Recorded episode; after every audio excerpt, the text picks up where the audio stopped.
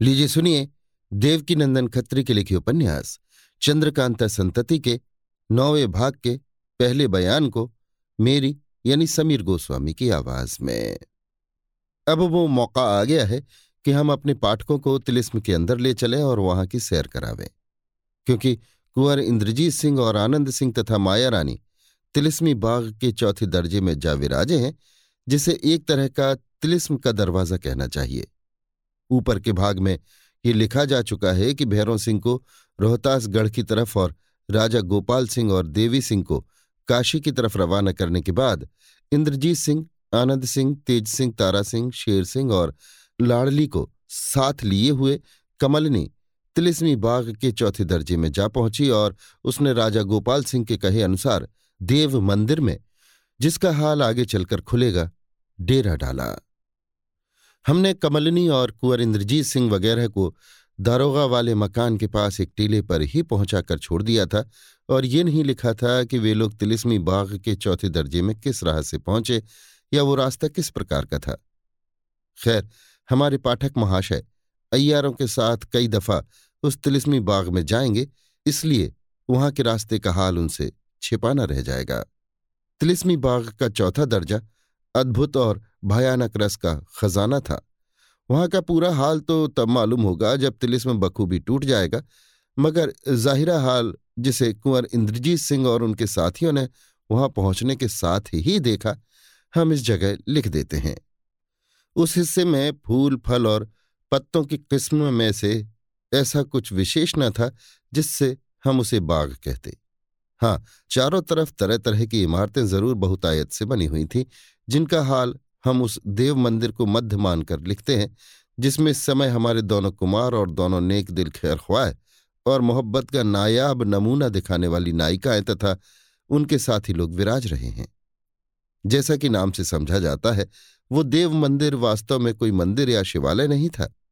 वो केवल सुर्ख पत्थर का बना हुआ एक मकान था, जिसमें दस हाथ की कुर्सी के ऊपर चालीस खंभों का केवल एक अपूर्व कमरा था जिसके बीचों बीच में दस हाथ के घेरे का एक गोल खंभा था और उस पर तरह तरह की तस्वीरें बनी हुई थी। बस इसके अतिरिक्त देव मंदिर में और कोई बात न थी। उस देव मंदिर वाले कमरे में जाने के लिए ज़ाहिर में कोई रास्ता न था। इसके सिवा एक बात ये और थी कि कमरा चारों तरफ़ से पर्दे नुमा ऊँची दीवारों से ऐसा घिरा हुआ था कि उसके अंदर रहने वाले आदमियों को बाहर से कोई देख नहीं सकता था। उस देव मंदिर के चारों तरफ़ थोड़ी सी ज़मीन में बाग की पक्की क्यारियाँ बनी हुई थी और उनमें तरह तरह के पेड़ लगे हुए थे। मगर ये सभी पेड़ भी सच्चे न थे, बल्कि एक प्रकार की धातु के बने हुए थे और असली मालूम होने के लिए उन पर तरह तरह के रंग चढ़े हुए थे। यदि इस ख्याल से उसे हम बाग कहें तो हो सकता है और ताज्जुब नहीं कि इन्हीं पेड़ों की वजह से वो हिस्सा बाग के नाम से पुकारा भी जाता हो। उस नकली बाग में दो दो आदमियों के बैठने लायक कई कुर्सियाँ भी जगह जगह बनी हुई थीं। उन क्यारियों के चारों तरफ़ छोटी छोटी कई कोठरियाँ और मकान भी बने थे, जिनका अलग अलग हाल लिखना इस समय आवश्यक नहीं। मगर उन चार मकानों का हाल लिखे बिना काम न चलेगा, जो कि देव मंदिर या यों कहिए कि नकली बाग के चारों तरफ़ एक दूसरे के मुकाबले में बने हुए थे और जिन चारों ही मकानों के बगल में एक एक कोठरी और कोठरी से थोड़ी दूर के फासले पर एक एक कुआँ भी बना हुआ था। पूरब की तरफ़ वाले मकान के चारों तरफ़ पीतल की ऊँची दीवार थी, इसलिए उस मकान का केवल ऊपर वाला हिस्सा दिखाई देता था और कुछ मालूम नहीं होता था कि उसके अंदर क्या है। हाँ छत के ऊपर एक लोहे का पतला मेहराबदार खंभ निकला हुआ ज़रूर दिखाई दे रहा था, जिसका दूसरा सिरा उसके पास वाले कुएँ के अंदर गया हुआ था। उस मकान के चारों तरफ़ जो पीतल की दीवार थी, उसी में एक बंद दरवाज़ा भी दिखाई देता था, जिसके दोनों तरफ़ पीतल के दो दो आदमी हाथ में नंगी तलवारें लिए खड़े थे। पश्चिम तरफ़ वाले मकान के दरवाजे पर हड्डियों का एक बड़ा सा ढेर था और उसके बीचों बीच में लोहे की एक जंजीर गड़ी थी, जिसका दूसरा सिरा उसके पास वाले कुएँ के अंदर गया था। उत्तर तरफ़ वाला मकान गोलाकार स्याह पत्थरों का बना हुआ था और उसके चारों तरफ़ चरखियाँ और तरह तरह के कलपुर्जे लगे हुए थे। इसी मकान के पास वाले कुएँ के अंदर माया रानी अपने पति का काम तमाम करने के लिए गई थी। दक्षिण की तरफ़ वाले मकान के ऊपर चारों कोनों पर चार बुर्जियाँ थीं और उनके ऊपर लोहे का जाल पड़ा था। उन बुर्जियों पर जाल के अंदर चार मोर नामालूम किस चीज़ के बने हुए थे जो हर वक्त नाचा करते थे। आज उसी देव मंदिर के कमरे में दोनों कुमार, कमलनी, लाडली और अय्यार लोग बैठे आपस में कुछ बातें कर रहे हैं। रक्त ग्रंथ, अर्थात किसी के खून से लिखी हुई किताब, कुंवर इंद्रजीत सिंह के हाथों में है और वो बड़े प्रेम से उसकी जिल्द को देख रहे हैं। मगर अभी तक उस किताब को पढ़ने की नौबत नहीं आई है। कमलनी मोहब्बत की निगाह से इंद्रजीत सिंह को देख रही है और उसी तरह लाड़ली भी छिपी निगाहें कुंवर आनंद सिंह पर डाल रही है। कमलनी, इंद्रजीत सिंह से, अब आपको चाहिए कि जहाँ तक जल्द हो सके ये रक्त ग्रंथ पढ़ जाएँ। इंद्रजीत सिंह हाँ मैं भी यही चाहता हूँ, परंतु पहले उन कामों से छुट्टी पा लेनी चाहिए जिनके लिए तेज सिंह चाचा को और अय्यारों को हम लोग यहाँ तक साथ लाए हैं। कमलनी मैं इन लोगों को केवल रास्ता दिखाने के लिए यहाँ तक लाई थी, सो काम तो हो ही चुका। अब इन लोगों को यहाँ से जाना और कोई नया काम करना चाहिए और आपको भी रक्त ग्रंथ पढ़ने के बाद तिलिस्म तोड़ने में लग जाना चाहिए। इंद्रजीत सिंह। राजा गोपाल सिंह ने कहा था कि किशोरी और कामिनी को छुड़ाकर जब हम आ जाएँ, तब तिलिस्म तोड़ने में हाथ लगाना। इसके अतिरिक्त तेज सिंह चाचा से मुझे राजा गोपाल सिंह के छुड़ाने का हाल सुनना भी बाकी है। तेज सिंह। उस बारे में कुछ हाल तो मैं आपसे कह भी चुका हूँ। आनंद सिंह, जी हाँ, आप वहाँ तक कह चुके हैं जब कमलनी की तरफ़ देखकर। ये चंडूल की सूरत बनाकर आपके पास आई थी। मगर हमें ये ना मालूम हुआ कि इन्होंने हरनाम सिंह, बिहारी सिंह और माया रानी के कान में क्या कहा, जिसे सुन सभी की अवस्था बदल गई थी। जहाँ तक मैं समझता हूँ, शायद इन्होंने राजा गोपाल सिंह ही के बारे में कोई इशारा किया होगा। कमलनी, जी हाँ, यही बात है। राजा गोपाल सिंह को कैद करने में हरनाम सिंह और बिहारी सिंह ने भी माया रानी का साथ दिया था और धनपत इस काम की जड़ है। इंद्रजीत सिंह हंसकर, धनपत इस काम की जड़ है? कमलनी जी हाँ, मैं बोलने में भूलती नहीं। धनपत वास्तव में औरत नहीं है, बल्कि मर्द है। उसकी खूबसूरती ने माया रानी को फंसा लिया और उसी की मोहब्बत में पड़कर उसने ये अनर्थ किया। ईश्वर ने धनपत का चेहरा ऐसा बनाया है कि वो मुद्दत तक औरत बनकर रह सकता है। एक तो वो नाटा है, दूसरे अठारह वर्ष की अवस्था हो जाने पर भी दाढ़ी मूछ की निशानी नहीं आई। लेकिन जनानी सूरत होने पर भी उसमें ताकत बहुत है। इंद्रजीत सिंह, ताज्जुब से, ये तो एक नई बात तुमने सुनाई। अच्छा तब? लाडली, क्या धनपत मर्द है? कमलनी हाँ और ये हाल माया रानी, बिहारी सिंह और हरनाम सिंह के सिवा और किसी को मालूम नहीं। कुछ दिन बाद मुझे मालूम हो गया, मगर आज के पहले ये हाल मैंने भी किसी से नहीं कहा था। इसी तरह राजा गोपाल सिंह का हाल भी उन चारों के सिवा और कोई नहीं जानता था। और जब कोई पांचवा आदमी उस भेद को जानेगा तो बेशक उन चारों की जान जाएगी, और यही सबब उस समय उन लोगों की बदहवासी का था। जब मैंने चंडूल बनकर उन तीनों के कानों में पते की बात कही थी। मगर उस समय इसके साथ साथ ही मैंने ये भी कह दिया था कि राजा गोपाल सिंह का हाल हज़ारों आदमी जान गए हैं और राजा बीरेंद्र सिंह के लश्कर में भी ये बात मशहूर हो गई है। आनंद सिंह, ठीक है, मगर बिहारी सिंह ने माया रानी से ये हाल क्यों नहीं कहा? कमलनी इसका एक खास सबब है। इंद्रजीत सिंह, वो क्या? कमलनी बिहारी और हरनाम ने माया रानी के दो प्रेमी पात्रों का खून किया है, जिसका हाल माया रानी को भी मालूम नहीं है। उसका भी इशारा मैंने उन दोनों के कानों में किया था। इंद्रजीत सिंह, हंसकर, तुम्हारी बहन बड़ी ही शैतान है। मगर देखना चाहिए तुम कैसी निकलती हो, खून का साथ देती हो या नहीं। कमलनी, हाथ जोड़कर, बस माफ़ कीजिए, ऐसा कहना हम दोनों बहनों, लाड़ली की तरफ़ इशारा करके, के लिए उचित नहीं। इसका एक सबब भी है। इंद्रजीत सिंह। वो क्या? कमलनी। मेरे पिता की दो शादियाँ हुई थीं। मैं और लाड़ली एक माँ के पेट से हुई और कमबख्त माया रानी दूसरी माँ के पेट से। इसलिए हम दोनों का खून उसके संग नहीं मिल सकता। इंद्रजीत सिंह, हंसकर। शुक्र है। खैर, ये कहो कि चंडूल बनने के बाद तुमने क्या किया? कमलनी चंडूल बनने के बाद मैंने नानक को बाग के बाहर कर दिया और तेज सिंह जी को, राजा गोपाल सिंह के पास ले जाकर दोनों की मुलाकात कराई। इसके बाद वहाँ रहने का स्थान राजा गोपाल सिंह के छुड़ाने की तरकीब और फिर उन्हें साथ लेकर बाग के बाहर हो जाने का रास्ता बताकर मैं तेज सिंह जी से विदा हुई और आप लोगों को कैद से छुड़ाने का उद्योग करने लगी। इसके बाद जो कुछ हुआ, आप जान ही चुके हैं। हाँ राजा गोपाल सिंह को छुड़ाने के समय तेज सिंह ने क्या क्या किया, सो आप इन्हीं से पूछिए। अब पाठक समझ ही गए होंगे कि राजा गोपाल सिंह को कैद से छुड़ाने वाले तेज सिंह थे, और जब राजा गोपाल सिंह को मारने के लिए माया रानी कैद खाने में गई थी तो तेज सिंह ही ने आवाज़ देकर उसे परेशान कर दिया था। दोनों कुमारों के पूछने पर तेज सिंह ने अपना पूरा पूरा हाल बयान किया, जिसे सुनकर कुमार बहुत प्रसन्न हुए। अभी आप सुन रहे थे देवकीनंदन खत्री के लिखे उपन्यास चंद्रकांता संतति के नौवे भाग के पहले बयान को मेरी यानी समीर गोस्वामी की आवाज़ में। लीजिए सुनिए देवकी नंदन खत्री के लिखे उपन्यास, चंद्रकांता संतति के नौवे भाग के दूसरे बयान को मेरी यानी समीर गोस्वामी की आवाज़ में। अयारों को जो कुंवर इंद्रजीत सिंह और आनंद सिंह के साथ थे, बाघ के चौथे दर्जे के देव मंदिर में आने जाने का रास्ता बताकर कमलिनी ने तेज सिंह को रोहतासगढ़ जाने के लिए कहा और बाकी अय्यारों को अलग अलग काम सुपुर्द करके दूसरी तरफ़ विदा किया।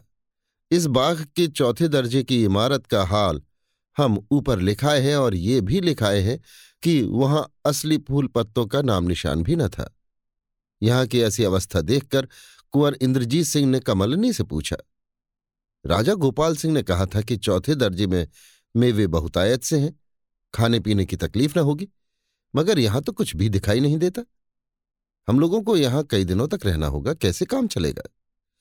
इसके जवाब में कमलिनी ने कहा, आपका कहना ठीक है और राजा गोपाल सिंह ने भी गलत नहीं कहा। यहाँ मेवों के पेड़ नहीं है, मगर हाथ का इशारा करके। उस तरफ़ थोड़ी सी ज़मीन मज़बूत, चार दीवारी से घिरी हुई है, जिसे आप मेवों का बाग कह सकते हैं। उसको कोई सींचता या दुरुस्त नहीं करता है। बाहर से एक नहर दीवार तोड़कर उसके अंदर पहुंचाई गई है और उसी की तरावट से वो बाग सूखने नहीं पाता। कई पेड़ पुराने होकर मर जाते हैं और कई नए पैदा होते रहते हैं। इस तिलिस्मी बाग का राजा दस पंद्रह वर्ष पीछे कभी उसकी सफ़ाई करा दिया करता था। मैं वहाँ जाने का रास्ता आपको बता दूँगी। अय्यारों को विदा करने के बाद ही कमलनी भी लाडली को लेकर दोनों कुमारों से ये कहकर विदा हुई, कई ज़रूरी कामों को पूरा करने के लिए मैं जाती हूँ, परसों यहाँ आऊँगी। तीन दिन तक कुंवर इंद्रजीत सिंह और आनंद सिंह देव मंदिर में रहे। जब आवश्यकता होती, मेवों वाले बाग में चले जाते और पेट भरकर फिर उस देव मंदिर में चले आते। इस बीच में दोनों भाइयों ने मिलकर रक्त ग्रंथ यानी खून से लिखी किताब भी पढ़ डाली। मगर रक्त ग्रंथ में जो भी बातें लिखी थीं, वे सब की सब बखूबी समझ में न आई क्योंकि उसमें बहुत से शब्द इशारे के तौर पर लिखे थे, जिनका भेद जाने बिना असल बात का पता लगाना बहुत ही कठिन था। तथापि, तिलिस्म के कई भेदों और रास्तों का पता उन दोनों को मालूम हो गया और बाकी के विषय में निश्चय किया कि कमलिनी से मुलाकात होने पर उन शब्दों का अर्थ पूछेंगे, जिनके जाने बिना कोई काम नहीं चलता।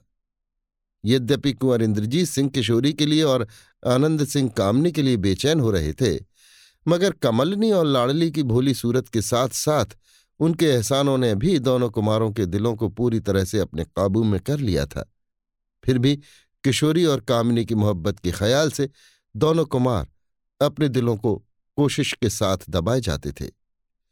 दोनों कुमारों को देव मंदिर में टिके हुए आज तीसरा दिन है। ओढ़ने और बिछाने का कोई सामान न होने पर भी उन दोनों को किसी तरह की तकलीफ़ नहीं मालूम होती। रात आधी से ज़्यादा जा चुकी है। तिलिस्मी बाग के दूसरे दर्जे से होती और वहाँ के खुशबूदार फूलों से बसी हुई मंद चलने वाली हवा ने नर्म थपकियाँ लगा लगाकर दोनों नौजवान, सुंदर और सुकुमार कुमारों को सुला दिया है। ताज्जुब नहीं कि दिन रात ध्यान बने रहने के कारण दोनों कुमार इस समय स्वप्न में भी अपनी अपनी माशुकाओं से लाड़ प्यार की बातें कर रहे हों और उन्हें इस बात का गुमान भी न हो कि पलक उठते ही रंग बदल जाएगा और नर्म कलाइयों का आनंद लेने वाला हाथ सिर तक पहुँचने का उद्योग करेगा। यकायक घड़घड़ाहट की आवाज़ ने दोनों को जगा दिया। वे चौंक कर उठ बैठे और ताज्जुब भरी निगाहों से चारों तरफ़ देखने और सोचने लगे कि आवाज़ कहाँ से आ रही है। ज़्यादा ध्यान देने पर भी ये निश्चय न हो सका कि आवाज़ किस चीज़ की है। हाँ इतनी बात मालूम हो गई कि देव मंदिर के पूरब तरफ़ वाले मकान के अंदर से ये आवाज़ आ रही है। दोनों राजकुमारों को देव मंदिर से नीचे उतरकर उस मकान के पास जाना उचित न मालूम हुआ। इसलिए वे देव मंदिर की छत पर चढ़ गए और गौर से उस तरफ़ देखने लगे। आधे घंटे तक वो आवाज़ एक रंग से बराबर आती रही और इसके बाद धीरे धीरे कम होकर बंद हो गई। उस समय दरवाज़ा खोलकर अंदर से आता हुआ एक आदमी उन्हें दिखाई पड़ा। वो आदमी धीरे धीरे देव मंदिर के पास आया और थोड़ी देर तक खड़ा रहकर उस कुएँ की तरफ़ लौटा, जो पूरब की तरफ़ वाले मकान के साथ और उससे थोड़ी ही दूर पर था। कुएँ के पास पहुंचकर थोड़ी देर तक वहाँ भी खड़ा रहा और फिर आगे बढ़ा। यहाँ तक कि घूमता फिरता छोटे छोटे मकानों की आड़ में जाकर वो न जाने कहाँ नज़रों से ओझल हो गया और इसके थोड़ी ही देर बाद उस तरफ़ एक कम से औरत के रोने की आवाज़ आई। इंद्रजीत सिंह जिस तौर से ये आदमी इस चौथे दर्जे में आया है, वो बेशक ताज्जुब की बात है। आनंद सिंह तिस पर इस रोने की आवाज़ ने और भी ताज्जुब में डाल दिया है। मुझे आज्ञा हो तो जाकर देखूँ कि क्या मामला है। इंद्रजीत सिंह, जाने में कोई हर्ज नहीं है, मगर खैर तुम इसी जगह ठहरो, मैं जाता हूँ। आनंद सिंह, यदि ऐसा ही है तो चलिए हम दोनों आदमी चले। इंद्रजीत सिंह, नहीं, एक आदमी का यहाँ रहना बहुत ज़रूरी है। खैर, तुम ही जाओ, कोई हर्ज नहीं, मगर तलवार लेते जाओ। दोनों भाई छत के नीचे उतर आए। आनंद सिंह ने खूंटी से लटकती हुई अपनी तलवार ले ली और कमरे के बीचों बीच वाले गोल खंभे के पास पहुँचे। हम ऊपर लिख आए हैं कि उस खंभे में तरह तरह की तस्वीरें बनी हुई थी। आनंद सिंह ने एक मूरत पर हाथ रखकर ज़ोर से दबाया। साथ ही एक छोटी सी खिड़की अंदर जाने के लिए दिखाई दी। छोटे कुमार उसी खिड़की की राह उस गोल खंभे के अंदर घुस गए और थोड़ी ही देर बाद उस नकली बाग में दिखाई देने लगे। खंभे के अंदर का रास्ता कैसा था और वो नकली बाग के पास क्यों कर पहुँचे, इसका हाल आगे चलकर दूसरी दफे किसी और के आने या जाने के समय बयान करेंगे। यह मुख्तसर ही में लिखकर मतलब पूरा करते हैं। आनंद सिंह भी उस तरफ़ गए जिधर वो आदमी गया था या जिधर से किसी औरत के रोने की आवाज़ आई थी। घूमते फिरते एक छोटे से मकान के आगे पहुँचे, जिसका दरवाज़ा खुला हुआ था। वहाँ औरत तो कोई दिखाई न दी, मगर उस आदमी को दरवाजे पर खड़े हुए ज़रूर पाया। आनंद सिंह को देखते ही वो आदमी झट मकान के अंदर घुस गया और कुमार भी तेज़ी के साथ उसका पीछा किए, बेखौफ मकान के अंदर चले गए। वो मकान दो मंजिल का था। उसके अंदर छोटी छोटी कई कोठरियाँ थीं और हर एक कोठरी में दो दो दरवाजे थे, जिससे आदमी एक कोठरी के अंदर जाकर कुल कोठरियों की सैर कर सकता था। यद्यपि कुमार तेज़ी के साथ पीछा किए हुए चले गए, मगर वो आदमी एक कोठरी के अंदर जाने के बाद कई कोठरियों में घूम फिर कर कहीं गायब हो गया। रात का समय था और मकान के अंदर तथा कोठरियों में बिल्कुल अंधकार छाया हुआ था। ऐसी अवस्था में कोठरियों के अंदर घूम घूम कर उस आदमी का पता लगाना बहुत ही मुश्किल था। दूसरे, इसका भी शक था कि वो कहीं हमारा दुश्मन न हो। लाचार होकर कुमार वहाँ से लौटे, मगर मकान के बाहर न निकल सके, क्योंकि वो दरवाज़ा बंद हो गया था, जिसकी राह से कुमार मकान के अंदर घुसे थे। कुमार ने दरवाज़ा उतारने का भी उद्योग किया, मगर उसकी मजबूती के आगे कुछ बस न चला। आखिर दुखी होकर फिर मकान के अंदर घुसे और एक कोठरी के दरवाजे पर जाकर खड़े हो गए। थोड़ी देर के बाद ऊपर की छत पर से फिर किसी औरत की रोने की आवाज़ आई। गौर करने से कुमार को मालूम हुआ कि ये बेशक उसी औरत की आवाज़ है, जिसे सुनकर यहाँ तक आए थे। उस आवाज़ की सीध पर कुमार ने ऊपर की दूसरी मंजिल पर जाने का इरादा किया, मगर सीढ़ियों का पता न लगा। इसी समय कुमार का दिल कैसा बेचैन था, ये वही जानते होंगे। हमारे पाठकों में भी जो दिलेर और बहादुर होंगे, वो उनके दिल की हालत कुछ समझ सकेंगे। बेचारे आनंद सिंह हर तरह का उद्योग करके रह गए, पर कुछ भी न बन पड़ा। ना तो वे उस आदमी का पता लगा सकते थे, जिसके पीछे पीछे मकान के अंदर घुसे थे, न उस औरत का हाल मालूम कर सकते थे, जिसके रोने की आवाज़ से दिल बेताब हो रहा था, और न उस मकान ही से बाहर होकर अपने भाई इंद्रजीत सिंह को इन सब बातों की खबर कर सकते थे। बल्कि यूँ कहना चाहिए कि सिवाय चुपचाप खड़े रहने या बैठ जाने के और कुछ भी नहीं कर सकते थे। जो कुछ रात थी खड़े खड़े बीत गई। सुबह की सफेदी ने जिधर से रास्ता पाया मकान के अंदर घुसकर उजाला कर दिया, जिससे कुंवर आनंद सिंह को वहाँ की हर एक चीज़ साफ़ साफ़ दिखाई देने लगी। यकायक पीछे की तरफ़ से दरवाज़ा खुलने की आवाज़ कुमार के कान में पड़ी। कुमार ने घूम कर देखा तो एक कोठरी का दरवाज़ा जो इसके पहले बंद था खुला हुआ पाया। वे बेधड़क उसके अंदर घुस गए और वहाँ ऊपर की तरफ़ गई हुई छोटी छोटी खूबसूरत सीढ़ियाँ देखी। धड़धड़ाते हुए दूसरे मंजिल पर चढ़ गए और हर तरफ़ गौर करके देखने लगे। इस मंजिल में बारह कोठरियाँ एक ही रंग ढंग की देखने में आई। हर एक कोठरी में दो दरवाजे थे। एक दरवाज़ा कोठरी के अंदर घुसने के लिए और दूसरा अंदर की तरफ़ से दूसरी कोठरी में जाने के लिए था। इस तरह पर किसी एक कोठरी के अंदर घुसकर कुल कोठरियों में आदमी घूम आ सकता था। धीरे धीरे अच्छी तरह उजाला हो गया और वहाँ की हर एक चीज़ बखूबी देखने का मौका कुमार को मिला। छोटे कुमार एक कोठरी के अंदर घुसे और देखा कि वहाँ सिवाय एक चबूतरे के और कुछ भी नहीं है। ये चबूतरा स्याह पत्थर का बना हुआ था और उसके ऊपर एक कमान और पाँच तीर रखे हुए थे। कुमार ने तीर और कमान पर हाथ रखा। मालूम हुआ कि सब पत्थर का बना हुआ है और किसी काम में आने योग्य नहीं है। दूसरे दरवाजे से दूसरी कोठरी में घुसे तो वहाँ एक लाश पड़ी देखी, जिसका कटा हुआ सिर पास ही पड़ा हुआ था और वो लाश भी पत्थर ही की थी। उसे अच्छी तरह देखभाल कर तीसरी कोठी में पहुँचे। इसके चारों तरफ़ दीवार में कई खूंटियाँ थीं और हर एक खूंटी से एक एक नंगी तलवार लटक रही थी। ये तलवारें नकली न थीं, बल्कि असली लोहे की थी, मगर हर एक पर जंग चढ़ा हुआ था। जब चौथी कोठरी में पहुँचे तो वहाँ चांदी के सिंहासन पर बैठी हुई एक मूरत दिखाई पड़ी।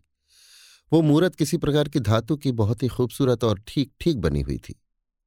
जिसे देखने के साथ ही कुमार ने पहचान लिया कि ये माया रानी की छोटी बहन लाड़ली की मूरत है। कुमार मोहब्बत भरी निगाहें उस मूरत पर डालने लगे। निराली जगह अपने माशूक को देखने का उन्हें अच्छा मौका मिला। यद्यपि वो माशूक असली नहीं, बल्कि केवल उसकी एक छवि मात्र थी। तथापि इस सबब से कि यहाँ पर कोई ऐसा आदमी न था जिसका लिहाज या ख्याल होता, उन्हें एक निराली ढंग की खुशी हुई और वे देर तक उसके हरेक अंग की खूबसूरती को देखते रहे। इसी बीच बगल वाली कोठरी में से एकाएक एक खटके की आवाज़ आई। कुमार चौंक पड़े और ये सोचते हुए उस कोठरी की तरफ़ बढ़े कि शायद वो आदमी उसमें मिले जिसके पीछे पीछे इस मकान के अंदर आए हैं। मगर इस कोठरी में भी किसी की सूरत दिखाई न दी। इस कोठरी में जिसमें कुमार पहुँचे हैं, चांदी का केवल एक संदूक था जिसके बीच में हाथ डालने के लायक एक छेद भी बना हुआ था और छेद के ऊपर सुनहले हरफों में ये लिखा हुआ था, इस छेद में हाथ डाल के देखो, क्या अनूठी चीज़ है। कुंवरानंद सिंह ने बिना सोचे विचारे उस छेद में हाथ डाल दिया, मगर फिर हाथ निकाल न सके। संदूक के अंदर हाथ जाते ही मानो लोहे की हथकड़ी पड़ गई, जो किसी तरह हाथ बाहर निकालने की इजाज़त नहीं देती थी। कुमार ने झुककर संदूक के नीचे की तरफ़ देखा तो मालूम हुआ कि संदूक ज़मीन से अलग नहीं है और इसलिए उसे किसी तरह खिसका भी नहीं सकते थे। अभी आप सुन रहे थे देवकीनंदन खत्री के लिखे उपन्यास, चंद्रकांता संतति के नौवे भाग के दूसरे बयान को मेरी यानी समीर गोस्वामी की आवाज़ में। लीजिए सुनिए देवकीनंदन खत्री के लिखे उपन्यास, चंद्रकांता संतति के नौवे भाग के तीसरे बयान को मेरी यानी समीर गोस्वामी की आवाज़ में। कुंवर आनंद सिंह के जाने के बाद इंद्रजीत सिंह देर तक उनके आने की राह देखते रहे। जैसे जैसे देर होती थी, जी बेचैन होता जाता था। यहाँ तक कि तमाम रात बीत गई, सवेरा हो गया और पूरब तरफ़ से सूर्य भगवान दर्शन देकर धीरे धीरे आसमान पर चढ़ने लगे। जब पहर भर से ज़्यादा दिन चढ़ गया, तब इंद्रजीत सिंह बहुत ही बेताब हुए और उन्हें निश्चय हो गया कि आनंद सिंह ज़रूर किसी आफत में फंस गए। कुंवर इंद्रजीत सिंह सोच ही रहे थे कि स्वयं चल के आनंद सिंह का पता लगाना चाहिए कि इतने ही में लाड़ली को साथ लिए हुए कमलनी वहाँ आ पहुँची। इन्हें देख कुमार की बेचैनी कुछ कम हुई और आशा की सूरत दिखाई देने लगी। कमलिनी ने जब कुमार को उस जगह अकेले और उदास देखा तो उसे ताज्जुब हुआ, मगर वो बुद्धिमान औरत तुरंत ही समझ गई कि इनके छोटे भाई आनंद सिंह इनके साथ नहीं दिखाई देते। ज़रूर वे किसी मुसीबत में पड़ गए हैं। और ऐसा होना कोई ताज्जुब की बात नहीं है, क्योंकि ये तिलिस्म का मौका है और यहाँ का रहने वाला थोड़ी भूल में तकलीफ़ उठा सकता है। कमलिनी ने कुंवर इंद्रजीत सिंह से उदासी का कारण और कुंवर आनंद सिंह के न दिखने का सबब पूछा, जिसके जवाब में इंद्रजीत सिंह ने जो कुछ हुआ था बयान करके कहा कि आनंद को गए हुए नौ घंटे के लगभग हो गए। इस समय कोई लाडली की सूरत गौर से देखता तो बेशक समझ जाता कि आनंद सिंह का हाल सुनकर उसको हद से ज़्यादा रंज हुआ है। ताज्जुब नहीं कि कमलनी और इंद्रजीत सिंह भी उसके दिल की हालत जान गए हों, क्योंकि वो अपनी आँखों को डबडबाने और आँसू के निकलने को बड़े परिश्रम पूर्वक रोक रही थी। यद्यपि उसे निश्चय था कि दोनों कुमार इस तिलिस्म को अवश्य तोड़ेंगे, तथापि उसका दिल दुख गया था। कौन ऐसा है जो अपने प्यारे पर आई हुई मुसीबत का हाल सुनकर बेचैन न हो? कमलनी, सब बातें सुनकर। किसी का आना ताज्जुब नहीं है। हाँ किसी औरत का आना बेशक ताज्जुब है, क्योंकि इंद्रजीत सिंह की तरफ़ इशारा करके। आप कहते हैं कि एक औरत के रोने की आवाज़ आई थी। लाडली, ठीक है, जहाँ तक मैं समझती हूँ, सिवाय तुम्हारे माया रानी के और मेरे, किसी चौथी औरत को यहाँ आने का रास्ता मालूम नहीं है। हाँ मर्दों में कई ज़रूर ऐसे हैं जो यहाँ आ सकते हैं। कमलनी, मगर इस देव मंदिर के अंदर हम लोगों के अतिरिक्त राजा गोपाल सिंह के सिवाय और कोई भी नहीं आ सकता। खैर, इन सब बातों को जाने दो। अब यहाँ से चलकर कुंवर साहब का पता लगाना बहुत ज़रूरी है। यद्यपि यहाँ किसी दुश्मन का आना कठिन है, तथापि खुटका लगा ही रहता है। जब दोनों कुमारों को माया रानी के कैद खाने से छुड़ाकर हम लोग सुरंग ही सुरंग तिलिस्मी बाग से बाहर हो रहे थे तो उस हरामजादे के आ पहुँचने की कौन उम्मीद थी? जिसने कुमार को जख्मी किया था। इसी तरह कौन ठिकाना यहाँ भी कोई दुष्ट आ पहुँचा हो? आखिर कुंवर आनंद सिंह को खोजने के लिए तीनों वहाँ से रवाना हुए और देव मंदिर के नीचे उतर उसी तरफ़ चले जिधर आनंद सिंह गए थे। जब एक मकान के दरवाजे पर पहुँचे तो कमलनी रुकी और बड़े गौर से उस दरवाजे को जो बंद था देखने लगी। इसके बाद फिर आगे बढ़ी। दूसरे मकान के दरवाजे पर पहुंचकर उसे भी गौर से देखा और सिर हिलाती हुई फिर आगे बढ़ी। इसी तरह कुंवर इंद्रजीत सिंह और लाडली को साथ लिए हुए कमलनी सात आठ मकानों के दरवाजे पर गई। हर एक मकान का दरवाज़ा बंद था और हर एक दरवाजे को कमलिनी ने गौर से देखा, लेकिन कुछ काम न चला। मगर जब उस मकान के दरवाजे पर पहुँची, जिसमें कुंवर आनंद सिंह गए थे तो रुककर मामूली तौर पर उसके दरवाजे को भी बड़े गौर से देखने लगी और थोड़ी ही देर में बोल उठी, बेशक कुंवर आनंद सिंह इसी मकान के अंदर हैं। उंगली से दरवाजे के ऊपर वाले चौखटे की तरफ़ इशारा करके, देखिए, इस स्याह पत्थर की तीन खूटियाँ नीचे की तरफ़ झुक गई हैं। कुमार, इन खूटियों से क्या मतलब है? कमलनी इस मकान के अंदर जितने आदमी जाएँगे, उतनी खूटियाँ नीचे की तरफ़ झुक जाएँगी। कुमार, ऊपर वाले चौखटे की तरफ़ इशारा करके ऊपर कुल बारह कोठियाँ हैं। मान लिया जाए कि बारहों खूटियाँ उस समय झुक जाएँगी, जब बारह आदमी इस मकान के अंदर जा पहुँचेंगे। मगर जब बारह से ज़्यादा आदमी इस मकान के अंदर जाएँगे, तब क्या होगा? कमलनी, बारह से ज़्यादा आदमी इस मकान के अंदर जा ही नहीं सकते। तिलिस्मी बातों में किसी की ज़बरदस्ती नहीं चल सकती। कुमार, ठीक है, मगर तुमने ये कैसे जाना कि आनंद सिंह इसी मकान के अंदर हैं? कमलनी, सिर्फ़ अंदाज से समझती हूँ कि आनंद सिंह इसी मकान में होंगे। क्योंकि इस बाग में एक आदमी का आना आपने बयान किया था। इसके बाद कहा था, किसी औरत की रोने की आवाज़ आई थी। दो हो तो चुके, तीसरे आनंद सिंह भी पीछा किए हुए इधर ही आए हैं और इस तरह इस मकान के अंदर तीन आदमियों का होना साबित होता है। इन्हीं सब बातों से मुझे विश्वास होता है कि वे ही तीन आदमी इस मकान के अंदर हैं। कुमार, तुम्हारा सोचना बहुत ठीक है, मगर जहाँ तक जल्द हो सके इस बात का निश्चय करके आनंद को छुड़ाना चाहिए। ना मालूम वो किस आफत में फंस गया है। कमलनी, देखिए मैं बहुत जल्द इसका बंदोबस्त करती हूँ। इसके बाद कमलनी ने कुंवर इंद्रजीत सिंह से कहा, इस मकान का दरवाज़ा खोलना तो जरा मुश्किल है, मगर चौखट के ऊपर जो बारह खूटियाँ हैं, उनमें से तीन नीचे की तरफ़ झुक गई हैं और बाकी नौ ऊपर की तरफ़ उठी हुई हैं। उनमें से किसी एक को आप उछलकर थाम लीजिए और ज़ोर करके नीचे की तरफ़ झुकाइए। देखिए क्या होता है। कुंवर इंद्रजीत सिंह ने वैसा ही किया। उछलकर एक खूंटी को थाम लिया और झटका देकर उसे नीचे की तरफ़ झुकाया। जब वो नीचे को झुक गई तो उसे छोड़कर अलग हो गई। यकायक मकान के अंदर से इस तरह की आवाज़ आने लगी, जैसे बड़े बड़े कलपुर्जे और चरखे घूमते हों या कई गाड़ियाँ मकान के अंदर दौड़ रही हों। तीनों आदमी दरवाजे से हटकर खड़े हो गए और राह देखने लगे कि अब क्या होता है। थोड़ी ही देर बाद मकान के छत पर से एक आवाज़ आई। इधर देखो, जिसे सुनते ही तीनों आदमी चौंके और ऊपर की तरफ़ देखने लगे। एक आदमी, जो अपने चेहरे पर नकाब डाले हुए था, छत से नीचे की तरफ़ झांकता हुआ दिखाई दिया। उसने कमलनी, लाडली और कुंवर इंद्रजीत सिंह को अपनी तरफ़ देखते देख एक लपेटा हुआ कागज़ नीचे गिरा दिया, जिसे झट कमलनी ने उठा लिया और बढ़कर कुंवर इंद्रजीत सिंह से कहा, बस, अब जिस तरह हो सके आप इस खूंटी को, जिसे झुकाया है ज्यों की त्यों सीधी कर दीजिए।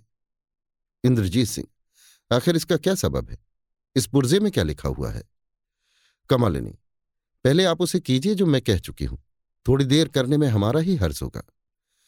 लाचार कुंवर इंद्रजीत सिंह ने वैसा ही किया।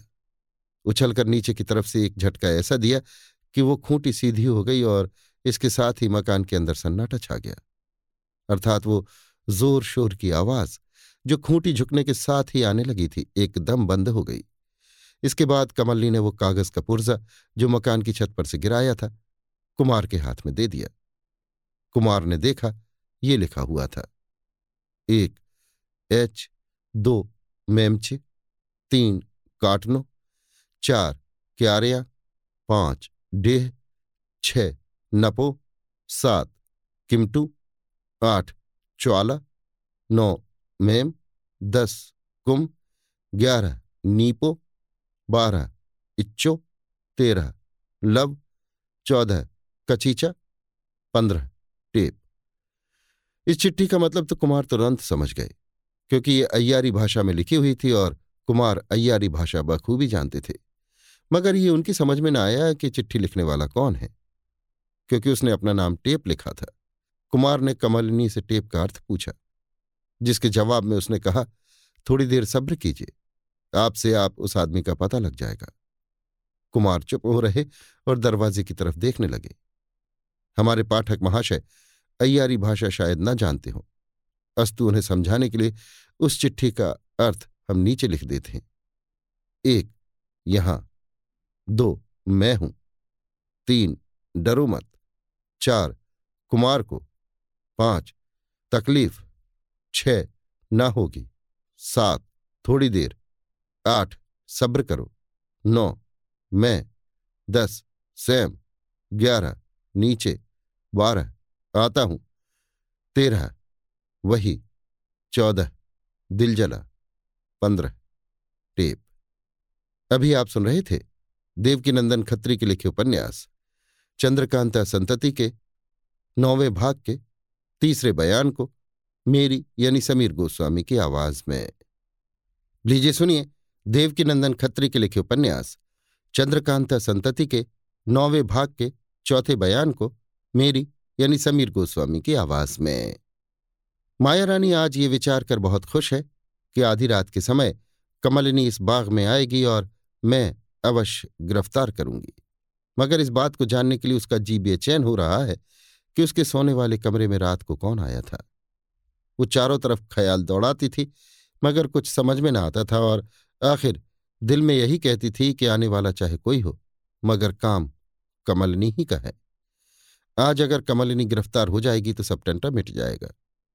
जितनी बेफिक्री राजा गोपाल सिंह के मरने से मिली है, उतनी ही कमलिनी के भी मारने से मिलेगी, क्योंकि उसके मरने के बाद मेरे साथ दुश्मनी करने का साहस फिर कोई भी नहीं कर सकता।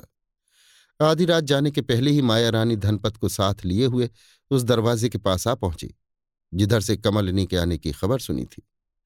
माया रानी के कहे मुताबिक पहरा देने वाली कई औरतें भी नंगी तलवारें लिए उस चोर दरवाजे के पास पहुंचकर इधर उधर पेड़ों और झाड़ियों की आड़ में दुबक रही थी और धनपत भी उस चोर दरवाजे के बगल ही में एक झाड़ी के अंदर घुस गई थी। माया रानी अपने को हर बला से बचाए रहने की नीयत से कुछ दूर पर छिपकर बैठ रही। अब वो समय आ गया कि चोर दरवाजे की राह से कमलनी बाग के अंदर आवे। इसलिए धनपत अपने छिपे रहने वाले स्थान से उठकर चोर दरवाजे के पास आई और ये विचार कर बैठ गई कि बाहर से कोई आदमी दरवाज़ा खोलने का इशारा करे तो मैं झट से दरवाज़ा खोल दूँ। इस समय धनपत अपने चेहरे पर नकाब डाले हुए थी और हाथ में खंजर लिए मौका पड़ने पर लड़ने के लिए तैयार भी थी। थोड़ी देर के बाद बाहर से किसी ने चोर दरवाजे पर थपकी मारी। धनपत खुश होकर उठी और झट से दरवाज़ा खोलकर एक किनारे हो गई। दो आदमी बाग के अंदर दाखिल हुए। इन दोनों ही का बदन स्याह कपड़ों से ढका हुआ था और दोनों ही के चेहरों पर नकाब पड़ी हुई थी, जिससे रात के समय ये जानना बहुत ही कठिन था कि ये औरतें हैं या मर्द। हाँ एक का कद कुछ लंबा था, इसलिए उस पर मर्द होने का गुमान हो सकता था। जब दोनों नकाब पोश बाग के अंदर आ गए तो धनपत ने चोर दरवाज़ा बंद कर दिया और उन दोनों को अपने पीछे पीछे आने का इशारा किया। मालूम होता था कि वे दोनों नकाब पोश बेफिक्र हैं और उन्हें इस बात की जरा भी खबर नहीं कि यहाँ का रंग बदला हुआ है। उन दोनों को साथ लिए धनपत जब उस जगह पहुँची जहाँ पहरा देने वाली लौनिया नंगी तलवार लिए हुए छिपी हुई थी तो खड़ी हो गई और उन दोनों की तरफ़ देखकर बोली आपकी आज्ञानुसार मैंने अपना काम पूरा कर दिया। अब मुझे इनाम मिलना चाहिए। इसके जवाब में उस नकाबपोश ने, जिसका कद बनस्पत दूसरे के छोटा था, जवाब दिया, धनपत को, जो मर्द होकर औरत की सूरत में माया रानी के साथ रहता है, किसी से इनाम लेने की आवश्यकता नहीं क्योंकि वो स्वयं मालदार है। मगर मैं समझता हूँ कि कमबख्त माया रानी भी लोगों को गिरफ़्तार करने की नीयत से इसी जगह आकर कहीं छिपी होगी। उसे जल्द बुला। क्योंकि खास उसी को इनाम देने के लिए हम लोग यहाँ आए हैं। धनपत वास्तव में मर्द था, मगर ये हाल किसी को मालूम न था, इसलिए हम भी उसे अभी तक औरत ही लिखते चले आए। मगर अब पूरी तरह से निश्चय हो गया कि वो मर्द है और हमारे पाठकों को भी ये बात मालूम हो गई, इसलिए अब हम उसके लिए उन्हीं शब्दों का बर्ताव करेंगे जो मर्दों के लिए उचित है। उस आदमी की बात सुनकर धनपत परेशान हो गया। उसे ये फ़िक्र पैदा हुई कि अब हमारा भेद खुल गया और इसलिए जान बचाना मुश्किल है। केवल धनपत ही नहीं, बल्कि माया रानी और उन लौनियों ने भी उस आदमी की बातें सुन ली, जो उसी के आसपास पेड़ों के नीचे छिपी हुई थी। माया रानी के दिल में भी तरह तरह की बातें पैदा होने लगीं। उसने पहचानने की नीयत से उस नकाब पोश की आवाज़ पर ध्यान दिया। मगर कुछ काम न चला, क्योंकि उसकी आवाज़ फंसी हुई थी और इस समय हर एक आदमी जो उसकी बात सुनता कह सकता था कि वो अपनी आवाज़ को बिगाड़कर बातें कर रहा है। धनपत यद्यपि इस फ़िक्र में था कि दोनों नकाबपोशों को गिरफ़्तार करना चाहिए, मगर इस नकाबपोश की गहरी और भेद से भरी हुई बात ने उसका कलेजा यहाँ तक दहला दिया कि उसके लिए बात का जवाब देना भी कठिन हो गया। मगर वे लौंडियाँ, जो उस जगह छिपी हुई थी, चारों तरफ़ से आकर ज़रूर वहाँ जुट गईं और उन्होंने दोनों नकाबपोशों को घेर लिया। धनपत सोच रहा था कि माया रानी भी इसी जगह आ पहुंचेंगी। लेकिन ये आशा उसकी वृथा ही हुई, क्योंकि उस नकाबपोश की आवाज़ का सबसे ज़्यादा असर माया रानी पर ही हुआ। वो घबरा कर वहाँ से भागी और अपने दीवान खाने में जाकर बैठ रही, जहाँ कई लौंडियाँ पहरा दे रही थीं। आते ही उसने एक लौंडी की जुबानी अपने सिपाहियों को, जो बाग के पहले दर्जे में रहा करते थे, कहला भेजा कि खास बाग में फलां जगह पर दो दुश्मन घुस आए हैं।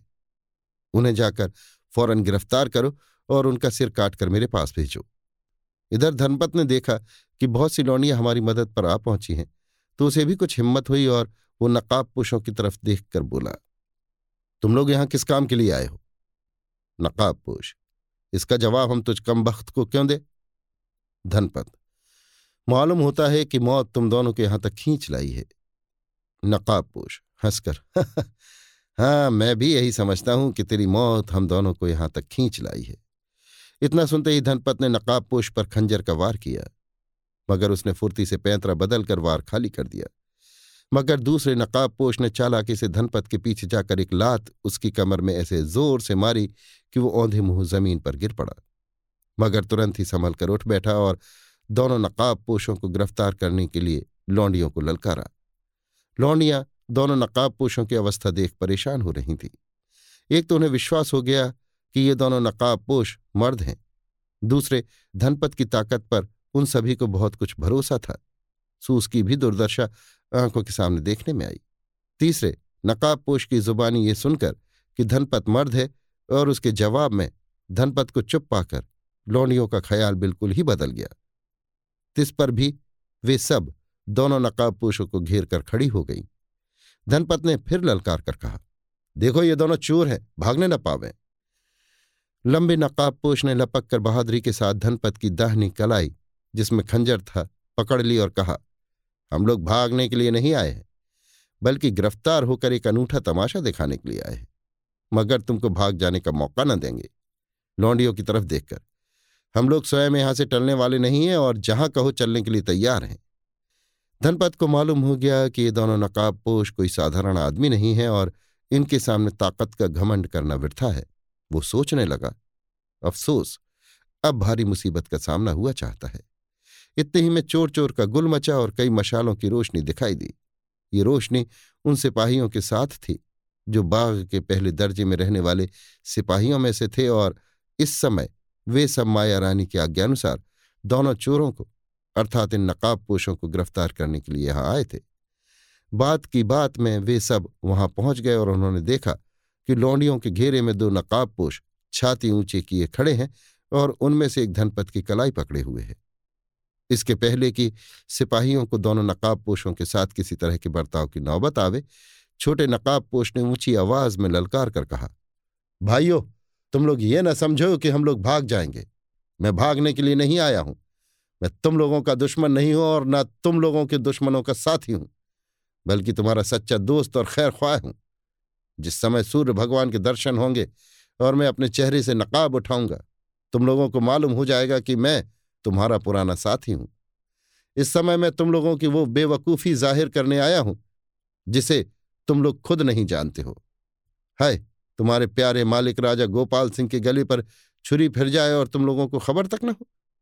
इससे भी बढ़कर, अफसोस की बात तो यह है कि राजा गोपाल सिंह को मारने वाला, उनकी उम्मीदों का खून करने वाला, उनकी रियाया के दिल पर सदमा पहुँचाने वाला, उनकी इज़्ज़त और हुरमत को बिगाड़ने वाला, उनके धर्म और अर्थ का सत्यानाश करने वाला, दिन रात तुम्हारे पास रहे, तुम पर हुकूमत करे, तुम्हें बेवकूफ़ बनावे, और तुम उसका कुछ भी न कर सको। ये मत समझो कि राजा गोपाल सिंह को मरे हुए कई वर्ष हो गए। मैं साबित कर दूँगा कि उनके खून से गीली हुई ज़मीन भी अभी तक सूखी नहीं है। और अगर तुम मुझसे पूछने और ये जानने की इच्छा करोगे कि तुम्हारे राजा गोपाल सिंह को किसने मारा या उनका कातिल कौन है तो मैं ज़रूर उसका भी पता दूँगा और वास्तव में मैं इसी काम के लिए यहाँ आया भी हूँ। छोटे नकाबपोश की इस बात ने सिपाहियों और पहरा देने वाली लौंडियों का दिल हिला दिया। राजा गोपाल सिंह की याद ने और इस खबर ने कि उन्हें मरे बहुत दिन नहीं हुए और उनका कातिल इसी जगह रहकर उन पर हुकूमत करता है, उनके दिलों को बेचैन कर दिया। सभी की आँखों से आँसू की बूंदें जारी हो गईं और हर तरफ़ से आवाज़ आने लगी। कहो कहो, जल्दी कहो। नेक दिल, गरीब परवर और हमारे हितैषी राजा को मारने वाला दुष्ट कौन है और कहाँ है? इसके जवाब में छोटे नकाब पोश ने पुनः कहा, यही कमबख्त जिसे इस समय मेरे साथी ने पकड़ रखा है। तुम्हारे राजा का कातिल तथा उसकी इज़्ज़त और हुरमत को बिगाड़ने वाला है। इस बात से मत डरो कि उसकी इज़्ज़त माया रानी के दरबार में बहुत है, बल्कि आजमा और देखो कि ये मर्द है या औरत। मैं सच कहता हूँ कि ये कई वर्ष से तुम लोगों की आँखों में धूल डालकर, अर्थात औरत बनकर तुम्हारे घर में रहता है और इस राज्य को चौपट कर रहा है। मगर तुम लोगों को इसकी कुछ भी खबर नहीं। इतना ही नहीं, मैं तुम लोगों से एक बात और कहता हूँ, मगर अभी नहीं, जरा ठहरो। घंटे भर और गम खाओ। सवेरा होने दो और हम दोनों को इसी जगह रहने देकर और कहीं ले जाने का उद्योग मत करो। छोटे नकाबपोश की इस दूसरी बात ने रंग और भी चोखा कर दिया। चारों तरफ़ सिपाहियों और लौंडियों में गुड़चू गुड़चू और काना फूसी होने लगी। किसी की आँखों से आँसू जारी था, किसी की गर्दन शर्म से नीचे हो रही थी, किसी ने अफसोस से अपना हाथ अपने कलेजे पर रख लिया कोई ठुड्डी पकड़कर सोच रहा था और कोई दांत पीस पीस कर धनपत की तरफ़ देख रहा था। यद्यपि रात का समय था, मगर उन मशालों की रोशनी बखूबी हो रही थी, जो माया रानी के सिपाहियों के हाथ में थे और इस सबब से वहाँ की हर एक चीज़ साफ़ दिखाई दे रही थी। सिपाहियों ने धनपत का चेहरा गौर से देखा और उसमें बहुत फ़र्क पाया। खौफ और तरद्दुद ने धनपत को अधमरा कर दिया था और उसका रंग जर्द हो रहा था। दोनों नकाबपोशों ने जब देखा कि इस समय सिपाहियों के दिलों में जोश बखूबी पैदा हो गया है और वे लोग अब सब्र करना पसंद ना ही करेंगे तो आपस में कुछ इशारा करने के बाद छोटे नकाब पोश ने धनपत की साड़ी का ऊपरी भाग फुर्ती से खींच लिया और उसकी चोली भी फाड़ डाली। इसके साथ ही दो बनावटी गेंद बाहर गिर पड़े और उसकी सूरत से मर्दानापन झलकने लगा। अब तो माया रानी के सिपाहियों को पूरे दर्जे पर क्रोध चढ़ाया। और उन्हें निश्चय हो गया कि उनके मालिक राजा गोपाल सिंह इसी कमबख्त के सबब से मारे गए हैं। पहरा देने वाली जितनी औरतें थीं, सब ताज्जुब में आकर एक दूसरे की सूरत देखने लगीं और उधर सिपाहियों ने पास पहुंचकर धनपत को घेर लिया तथा उसकी दुर्गत करने लगे।